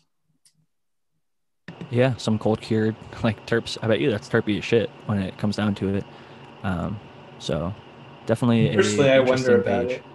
Not not to be the, not to be like anti-traditionalist or anything, but I wonder. I feel like maybe. I mean, I don't know. I feel like it wouldn't be a great smoke to be on. Just the looking at flower is not good smoke the hash oh, is good smoke 100%. Yeah. I Oh right, yeah. I, okay. I don't even know. I- Is so is the hash Hmm. a good smoke? Do you know that? From all i mean the stuff that i had that was imported from afghanistan and much much later and much more contaminated was great even still by today's standards. And okay. so the, the stuff and i mean if you look through a lot of these guys posts it's melty. If you see their like higher grades of stuff they have like melt videos showing off how basically high quality some of the hash that they have is. Um, but i'm going probably the wrong direction and I should probably go to Baba's page. But here's a example of like their dry sift setup, and it's just a few people, but um, the amount of work that these people have been doing for years and years, they really have a solid understanding of how to make solid hashish, and they have different grades. This is an interesting post here too, where you can see it like black leaf in the snow, like Aaron was kind of talking about. Um, it does preserve. I mean, fresh frozen is a, a thing that people rave about today and you are seeing some of that represented in at least the Afghan culture. There are several ha- hashish cultures, including India, that I'm not focusing on or, or representing right now. But um, the ancient way has definitely taught us a lot, and I think Frenchies brought some things from the old ways into the sort of uh, more modern methods and traditions. I, I love to talk about hash, and so I was just happy to highlight that page because Kyle was talking a little bit about land race, and I, I don't think enough people have um, made themselves aware of the different varieties that come out of Afghanistan. It's not just a short, stocky, uh, gas-smelling indica plant. There are some that smell fruity. There are some that smell um, like a whole bunch of different things. So, uh, skunky. They've got fuel. They've got a whole bunch of different varieties over there. So, uh, Afghanistan is rich with different varieties, just like the U.S. and Amsterdam and many other cannabis uh, forward countries. I'd like so I'd like to see like a a lab result from like the true Afghani to like what we consider like a Kush indica today, and look at like the radical difference of the cannabinoid profiles between the two. I would guess, just based on the stuff that I've seen, a little bit lower THC and maybe some CBD in some of the varieties. A lot of the stuff that came here to the US, we bred up in THC. So we took a lot of their stuff was the fastest finishing, heaviest yielding, and uh, American breeders and breeders in the Netherlands have bred it for high THC um, for a while. So much so that we almost thought we had lost CBD entirely. Um, that's like rehash the whole Ringo's gift and um, Charlotte's Web, but there were only a handful of CBD strains just five years ago, and now there's hundreds of them. But for a while, it was like you couldn't find anything that wasn't like 20 to 30 percent THC and no CBD. It was just all basically high THC cannabis.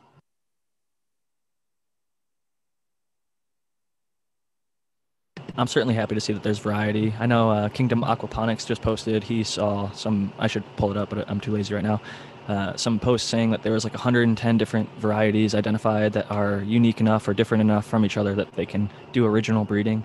Uh, so I definitely think that it's cool and optimistic. But I was kind of like, my thought was like, duh. There's so many places that are, as much as stuff gets touched, that are semi left untouched. And in this case, um, cannabis, like Afghanistan is just one of the many countries that has. This is just one set of people that have documented a few different varieties. Um, if you go all over Afghanistan, I'm sure you'd find many, many more. And that doesn't include all the other Morocco and uh, India and other countries in, in those areas that are and have been producing hash for hundreds or thousands of years. So I think that there's still tons of variety out there. As much as we worry that we've diluted the gene pool because people like Greenhouse Seeds go and they pick out some of these varieties and they give them our modern varieties. And then some of these people choose to grow just the modern variety and throw out all their old stuff. But a lot of them still have the old stuff. And uh, if they don't, maybe their dad or grandpa has it in a stash somewhere. And a lot of that seed is either viable or able to be tissue cultured. So I think that the hope is not gone. I think we're just at the tip of the iceberg on the breeding thing. I want to pass it over to Kyle and uh, see if you, anything new and exciting is coming out from your projects. I saw you post something about Cinderella 99 crossed with uh, New England Rock Candy, maybe? Yeah, yeah. So I got a buddy of mine who's been uh, running a lot of uh, Mr. Soul's stuff, and uh, you know he had uh, the Cinderella '99, and he took his male and hit it with my New England Rock Candy, and uh, basically I was just yeah just doing like a limited release for anybody that's interested in that. Uh, if you're listening and you're interested in that, feel free to check out my email or email me at predicativebreeding at gmail.com. Um, but yeah, I have a, uh, I, I basically went through my old stock and uh, some stuff that no one really knew I had. And uh, so I'm doing a, a seed drop uh, this Friday for anybody that's interested of some new material that no one's seen and um, which would be really exciting for people to get their hands on that stuff. Uh, but in the meantime, I currently have a, a four by eight tent full of uh, all my phenos that I've been found from last year. And they're all pregnant right now with Green Bodhi's Hazy Kush Fem Pollen that he had sent me. Uh, and there's definitely seed growth because I can see them just starting now. So that's really exciting as well. Um, so yeah, yeah, we should see. I got some some root. I got a root beer by GMO cut from uh, Skunk Tech and Mean Gene from Mendocino, like a personal breeder's cut that got sent to me that I uh, got. um, yeah, so I have some pretty exciting shit coming on. So if anybody's interested, uh, just uh, reach out to me, or I should be. I'm dropping that Friday. That that's new seed drop. So if anybody's interested in that, just let me know. What was the one that you mentioned right before me and Gene? Uh, it, I'm not sure. I have so I have some. Well, what's in the tower now? I have uh, Pheno that's strawberry sugar cookies. I have New England rock candy sitting there. I have uh, uh my personal cut of Amarillo that I found through Brandon Seed Pack. That's like wicked fire. Um, uh, I have that root beer by GMO that I got from Skunk Tech and Mean Gene. Um, they did like a raffle, and I got inside of that and, and, and got it. Um, I have some uh, Princess Elsa, which is interesting. I know you guys, I don't know if you guys all remember her. Well, she's back. Um, and uh, so, uh, yeah, I, just have, I have a bunch of really cool stuff in there. Oh, I have some Mac 1 Breeder's Cut too that got pollinated by that. So that should be an interesting cross. See how, how icy that stuff comes out. The Hazy Kush is what caught my ear, actually. Um, I used to work at a delivery service and we moved a lot of the uh, Green Bodhi gear um, his stuff was really popular among our patients. Hazy Kush, Golden Pineapple, and a few of his other varieties. Um, just pretty solid smoke in my experience. So I'm happy to see you working with him and uh, his gear. So it'll be cool to see what your varieties do with theirs. And uh, Mean Gene's pretty awesome too. So the GMO, root beer, all that good stuff. Those crosses I think are going to be exciting for the people. Um, the one thing I'm curious about Cinderella 99, that's one that kind of um, I'm a big fan of. What about Cindy 99 stands out to you, and uh, why is that something that you want to work with?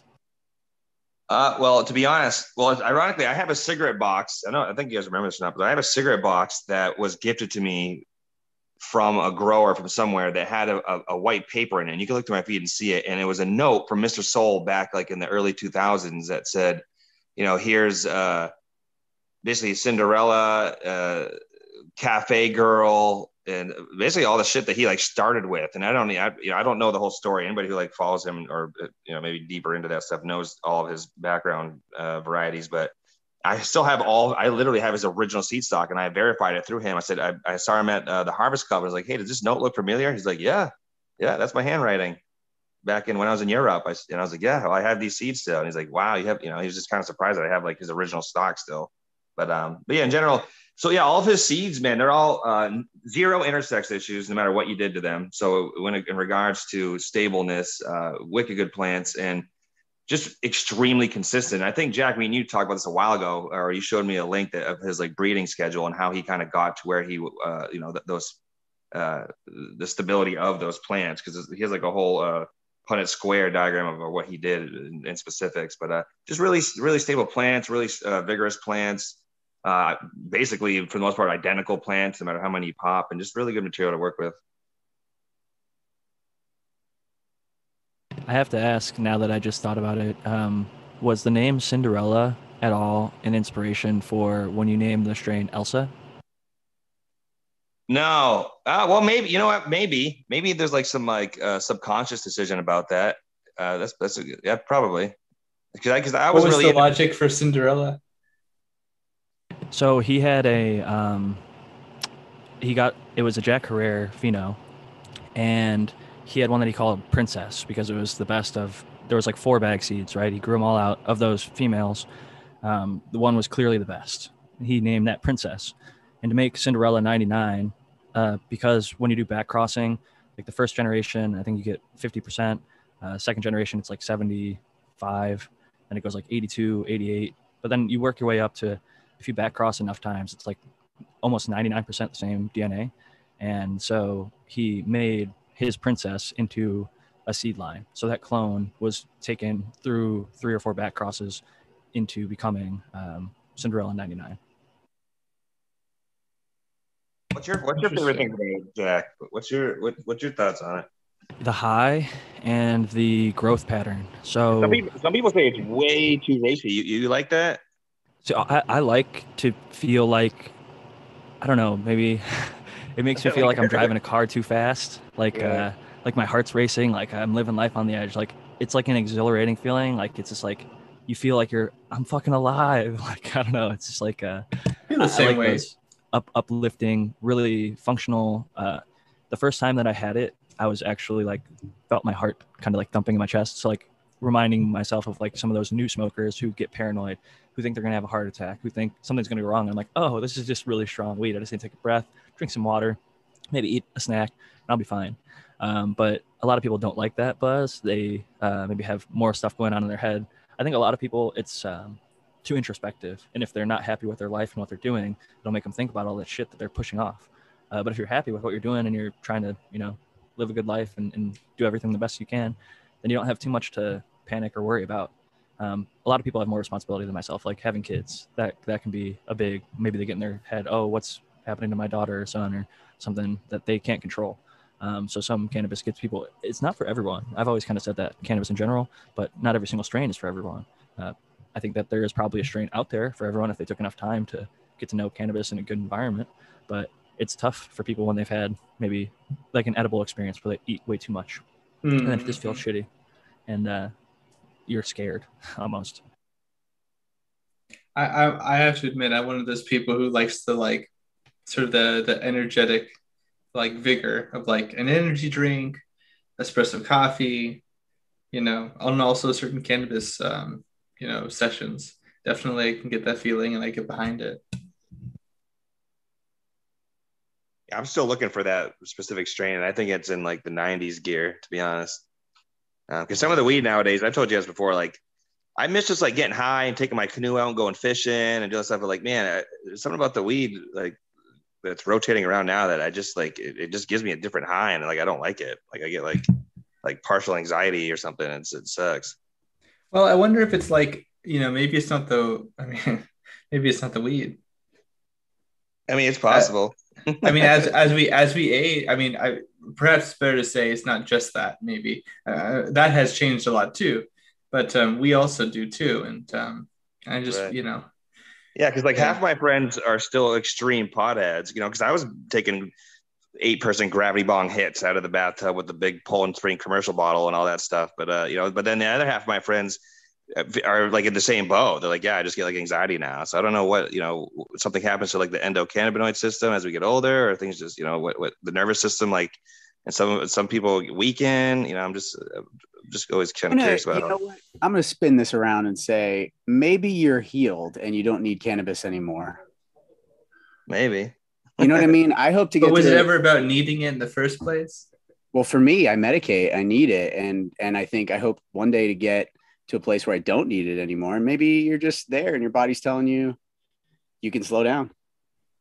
Yeah, yeah I, I mean, I, like I think that. it's def- it's definitely true that the the body, you know, physiology can change for that. And some people, I forget where I was reading it. There was a um, there was a research report that was talking about like the interactions with cannabinoids I think somebody was talking about it recently on like Instagram or something. And it was just interesting to see how like different people's like cytochrome, you know, P450 or whatever, like in their liver, those enzymes. You know, some people have uh, you know, different enzymes that are mutated or they're just structured differently. And so they're better or worse at, at going through certain to- toxins like the cannabinoids when we, when we um, uh, metabolize them and that can have a lot of downstream effects. And as you age, your body will produce more or less of those or different ones, some, maybe not that latter one. But, um, you know, it definitely, you know, our, our age, our bodies, they all, they all change. Maybe I'm just cynical because of that, that recent knee injury, going for an MRI for it actually. So we're going to find out what this phantom pain is all about. But, um, you know, things change. I definitely think that things change. So does the cannabis. I mean, uh, by all accounts, it's higher THC, and that alone can be one of the more paranoia-inducing elements of the cannabis. Um, let alone like there's more terpenes maybe preserved in it, where like a lot of the shit we used to get back in the day for people was brick. It maybe wasn't as strong. It was like shipped and it's old. Who knows how old? And who knows how potent? Where now it's maybe more locally grown, grown with super high potency. So one hit of a bong today might be like 35 hits of a bong in 2000 or something like that uh, who knows based on the potency of what you were smoking and also i think we kind of t- touched on this in the past when we talked about this topic but maybe your life and, and responsibilities have changed like maybe you have more things like your parents are older or somebody in your family is older that has more health issues or you have kids or a more uh, job responsibilities than you did when you were able to like fuck around in high school and take giant ass gravity bong hits and not worry about much um, or as much so to speak See, I have a very, I have a very poor idea of balance because some, I have two t- kinds of friends when it comes to cannabis. One group that is, uh, I would just describe as very regular use, and other people who basically never touch it. And so, like for me, I feel, I always feel like no matter which group I'm talking to, I'm either the person who never smokes or the person who smokes quite a bit. Um, and there's no winning, so it's very hard to feel like that that uh, what do you guys think of that? Uh, I did a little bit of research, and maybe you guys know more than I do, but uh, that delta eight. Apparently, you get you get the effects of getting high, but zero paranoia and anxiety from it. Just and it's like you can it's legal. Everybody reacts differently to that. it. I, it's oh, not man. like that's the best part. No, I I have I dude. First of all, Delta 8, right? Like I made some RSO that was really high in Delta 8, and I'm like, oh, this is gonna be great. You know, the lab lab results came back high, Delta 8, 30% Delta 8 on this RSO and I take it before bed. I fall asleep and I wake up and I'm like, what the fuck kind of dream did I just have? I mean, it's like a rocket ship to the moon of hallucinogens if you fall asleep on it. And then if you don't, you kind of get trippy anyway. It's like that was my experience, but I know, like you're saying, Jack, everybody's got a different. Uh, yeah, people are calling cool. it weed light or whatever, but it's not weed light at all. Like some people get really, really fucking high on it, and it's like, oh, they're trying to take it because maybe it's not regulated the same or it's not illegal, this or that but uh, it'll definitely get people high depending on how much they take and how pure it is. Um, if it is even delta delta eight, some stuff might be being sold as delta eight that's delta nine or CBD or whatever other cannabinoid or non-cannabinoid. So be wary of where you're getting a lot of the shit because as it's not regulated, people are just selling it all 50 states. Although it's becoming, I think, illegal in some of the states now. Um, just be wary of who is producing it, how they're producing it, who's growing the product. I mean, how is it even being made to Delta 8? Are they taking a bunch of CBD from hemp and doing chemical conversions? Like what what is the process? That's true. I wanted to do a little wrap up on the Cindy 99 conversation because we talked a little bit about Princess. Princess was either a Jack Herer, Hermie onto itself, or Mystery Male is how it's listed here. Um, but the basically magic of the process is down here. You see Princess cross the Shiva skunk. Mr. Soul talks about he outcrossed the Princess to the Shiva skunk because Princess, although it had really good smoke, a great high, and good smell, good flavor, all that, it had the kind of gorilla glue problem where it would snap on itself at the late weeks of flower, like week eight uh, to nine. Its buds would be so fat that they literally break off. So Shiva skunk is a kind of more indica plant for those who don't know, and it is uh, got good structure. So to outcross from the princess, he crossed the Shiva skunk, creating what he called P50. Uh, that's the 50% hybrid I talked about earlier. First generation, about half of them are going to be like mom, half of them are going to be like dad. Uh, so P50 crossed the princess. So that's mom 100%. Then you've got the basically P50, which is half of Princess, and that creates the P75. Uh, you do the same process over again, getting the 88 and all the way up to the 94. And the 94 gets crossed to the Princess for the Cinderella 99, just to walk you through the uh, back crossing process and how Mr. Soul made it. If you want to read through it, the long and dirty uh, seed finder, type in Brothers Grimm Cinderella 99. He talks through exactly the selection process, uh, cubing, and here it is one, two, three, four, five, six, seven, eight, all that. And here's like the P50, P75, P88, all that good stuff explained. I think it's one of the more iconic strains. One of the things I was telling Kyle earlier that I really liked about it was the high and the bud structure. Um, it's a shorter, squattier plant, but it gives you a pretty uplifting high. So if you're in a small tent like I am and you want a sativa high, but you don't want a blue dream or a haze that takes like uh, 10 12 maybe even 16 to 18 weeks to finish and gets like three four maybe 10x in height from its veg height um, you can go with a cinderella 99 and get a nice uplifting high but not have to have this plant that takes forever to finish grows really unwieldy and, and tall and difficult to manage.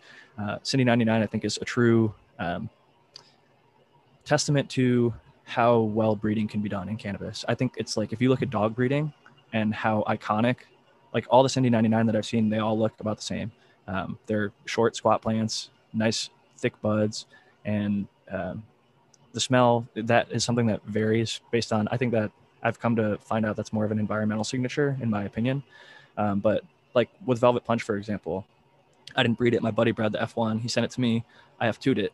Um, I was looking for grapey, gassy phenos, and that's what I selected. That's what I bred with. I sent them out to a bunch of people. The American one's grown it. Uh, Spartan Grown's grown it. Uh, Eagle's grown it A bunch of people have grown it now, and all of them have found some phenos that are grapey or gassy or a combination of both. So even though I think environmental impact and, and cultivation style, lighting, uh, soil, and everything can play an impact on the smell and flavor, um, I definitely think that the genetics um, can show through. So Mr. Soul is definitely uh, badass. And I'm going to pull up Kyle just sent me the Mr. Soul letter. So I think that'll be cool to share because uh, definitely awesome that you have access to some of those earlier genetics. And yeah, I, I had asked him about it, and he was like, "Well, I guess if you go somewhere on his website, there's like a whole story of how it all began, and that some of that material is that."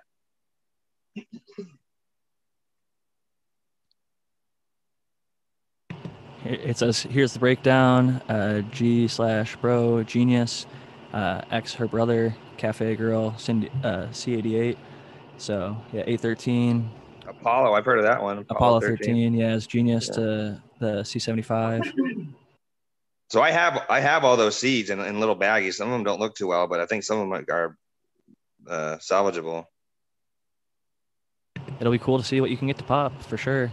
Um, tissue culture might be the way to go with some of them if you don't get them to go. I Definitely. think you had luck with the 70s and uh, 80s stuff though that you did with the um, Gibberellic. Gibberellic, yeah. Yeah. Yeah, it's definitely a process. There's a guy, that same guy that you follow, Jack Canonical, for I forget what we discussed for a price, but he said for some money that he's willing to basically do like a hormone gel to do embryo saving. So, and he lives in Mass. So I'm probably gonna end up doing that with those just because they're like priceless, you know. I mean, that's stuff that the breeder himself, Soul, doesn't even have. And in that case, you could, uh, if you're the type of person to do this, reach out to Soul, uh, connect with him, and maybe you know get his hands on some of the best clones that you find and he might be able to work with some of that stuff and, and work it back to the stuff that he's working with now i know he's still doing cinderella 99 and selling those seeds on uh, brothersgrimmseeds.com and a few other places But um, I think it'd be cool to see what you find in that work, and if uh, you find something cool, it'd be awesome to see maybe some sort of collaboration with him uh, because That'd be cool as he's hell. back in the game. Yeah, he's a good guy. I actually talked to him on the phone about some stuff because I was wondering what people were getting for cuts, you know, because a lot of these companies, there's a lot of facilities. And if, you know, if you have a plant that's extremely valuable, some of these facilities, depending on where you are, Massachusetts is a little bit behind in this instance, but they're willing to give you uh, payout cuts. You know, you can either get percentage royalties off per harvest, or they'll give you a straight cash uh, for the clone and basically own the rights to it. And I had Mr. Soul like let me call him personally, and we talked on the phone, and you know, he's telling me like you know what numbers and, and what you should ask for, and uh, he's just a, a, really good person overall. So follow him. He's a great dude. He uh, unfortunately like almost lost his life. He got like assaulted uh, earlier this year. Going back to our whole security issue, uh, sometimes people that. can misinterpret a story, and and some people are not rational in the head, and they'll overreact and, and do violent things. And he was like surprise attacked by somebody like pistol whipped in the head and was uh, pretty badly injured, hospitalized, I believe. And um, thankful that he's all right, made it through, and he's still with us today because I think that he makes some killer shit. He's an awesome dude. He shared a ton of uh, information on feminized breeding and uh, just breeding in general about cannabis, and has been a figure in the cannabis space for a long time that I think uh, has been respectable in his practices and sharing his genetics and uh, sharing his information. So, big ups to Mr. Soul, uh, badass dude for sure. And uh, Kyle, I hope that you and him eventually get to do some work together and um, good things come from it for the community. Because I know a lot of people here in this chat would be very interested in some seeds that come from both you and him, or a combination of both, because uh, that's what this thing's all about. Um, I think that a lot of people look down on new strains coming out, but I think the cannabis has gotten better and better, and it's cool to see. Um, like one of those cuts you were talking about, runts, for example. I think it's gone for like five grand in the past few years, and people get all up in arms about that. But there are companies that see the value in it enough to get that cut, pay that money, and then they can make their money back on it. So it just shows you how valuable and how powerful cannabis is and can be. Yeah, they make it back on like a one hundredth of their harvest. you know. Yeah, yeah, it's it's super easy with scale, especially to make your money back, or even like people that then go and sell the clone. Like they're like, oh, I bought it for five thousand, I can make that back on, you know, a hundred dollars a cut or ten dollars a cut and sell a bunch of them. It's like however they got to go about doing it, but um, I think that the community is is really beautiful in that regards. A lot of the stuff does get shared and does get out, uh, whether people want to call it fake or not. Sometimes it is, sometimes it isn't, but sometimes it's worth the hunt, and uh, that's the beauty of it all. I'm going to pass it first this time to Noah the Grower. Uh, we've got about eight minutes left, so final thoughts from Noah and uh, any shout outs. Yeah, no, no final thoughts. Just uh, been listening to everyone, and uh, yeah, great show. I'm Noah the Grow on Instagram. If uh, you want to look me up, there you go. And uh, everybody have a good day.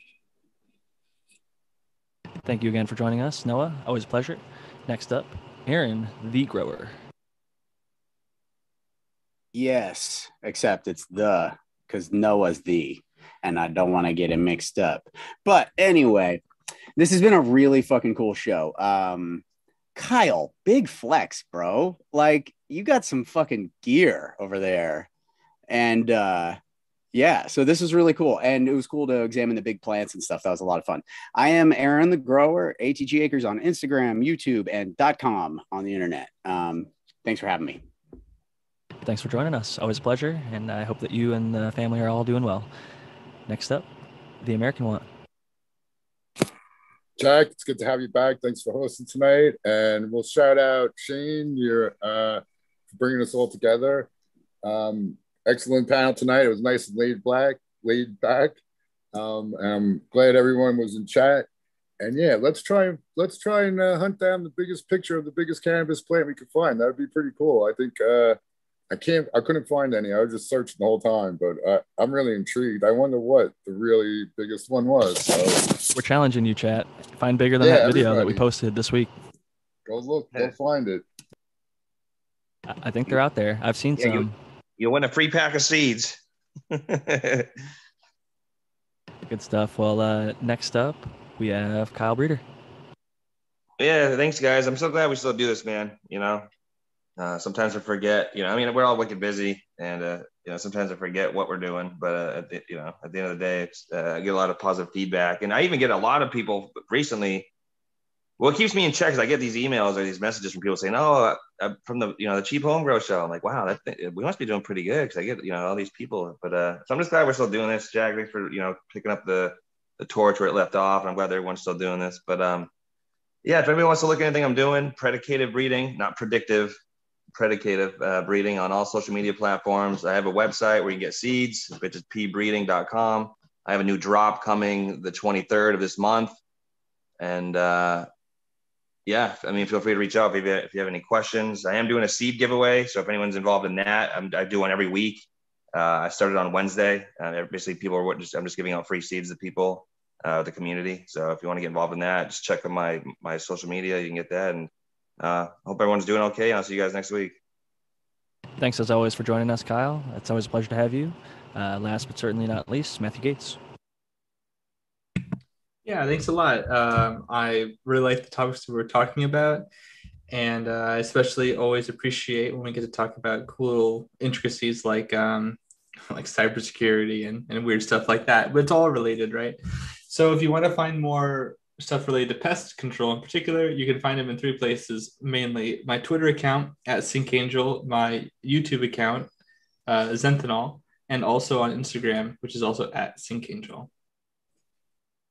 Thank you very much for joining us. As always, uh, thankful to have you and uh, IPM's perspective as well as uh, this week's security perspective. Uh, it's great to offer multiple perspectives about growing or even grow related things because I think so often um, people just want to think about the nitty gritty of growing. We could talk about how how to plant a seed, how to transplant a clone, how to top, how to do this or that. But I think it is important to evaluate and, and discuss some of the things outside of growing that you have to do in order to grow the security the setting up the grow space the buying of the equipment gathering the equipment all of those things um, are part of being a grower that people don't think about or don't write articles about or do podcasts about sometimes so i'm glad that we were able to touch on some of those things and elaborate on them tonight i always appreciate my panel i always appreciate the live chat who's with us uh, shout out to some of you stony like baloney uh, lobster bush bro shredder 0911 uh, and keeper of the strains big ups to everybody else who joined live on YouTube. 132 of you here right now. Thank you so much for joining. And I'll get the podcast posted up this evening, later this evening. So it'll be up. I'll write up a little description and uh, post it to all the podcast platforms. My name is at Jack Greenstock, as you can see right here behind me on Cannabuzz, the cannabis friendly social media app that I barely ever use. More likely to find me on Instagram under the same name. Also use Twitter uh, somewhat often, more often talking about Twitter. Uh, doing like Tesla things over there as often as I'm talking about plant things over there. But uh, you can find me at Jack underscore Greenstock on Twitter. And lastly, uh, 50strains.com. If you'd like a copy of my book, 50 Strains of Green, you can go on 50strains.com and get yourself a copy there if you haven't already. Thank you to everybody who's already gotten a copy. Uh, peace and love. I will see you all next week. Make sure to go check out the Michigan Bros Grow Show. We've got about three minutes until that starts up. So I will uh, go ahead and sign out so you guys can go refill your trays, hit the bathroom, get yourself something to drink, and have a good rest of your evening. Thank you all for coming. Peace and love. Jack Greenstock signing out. Grows love. Grows love. Happy growing. Yeah, grows love for Dr. MJ, who wasn't with us this week. And again, happy birthday to Spartan Grown, who uh, may or may not be on Michigan Bros Grow show tonight, but definitely uh, make sure to check them out.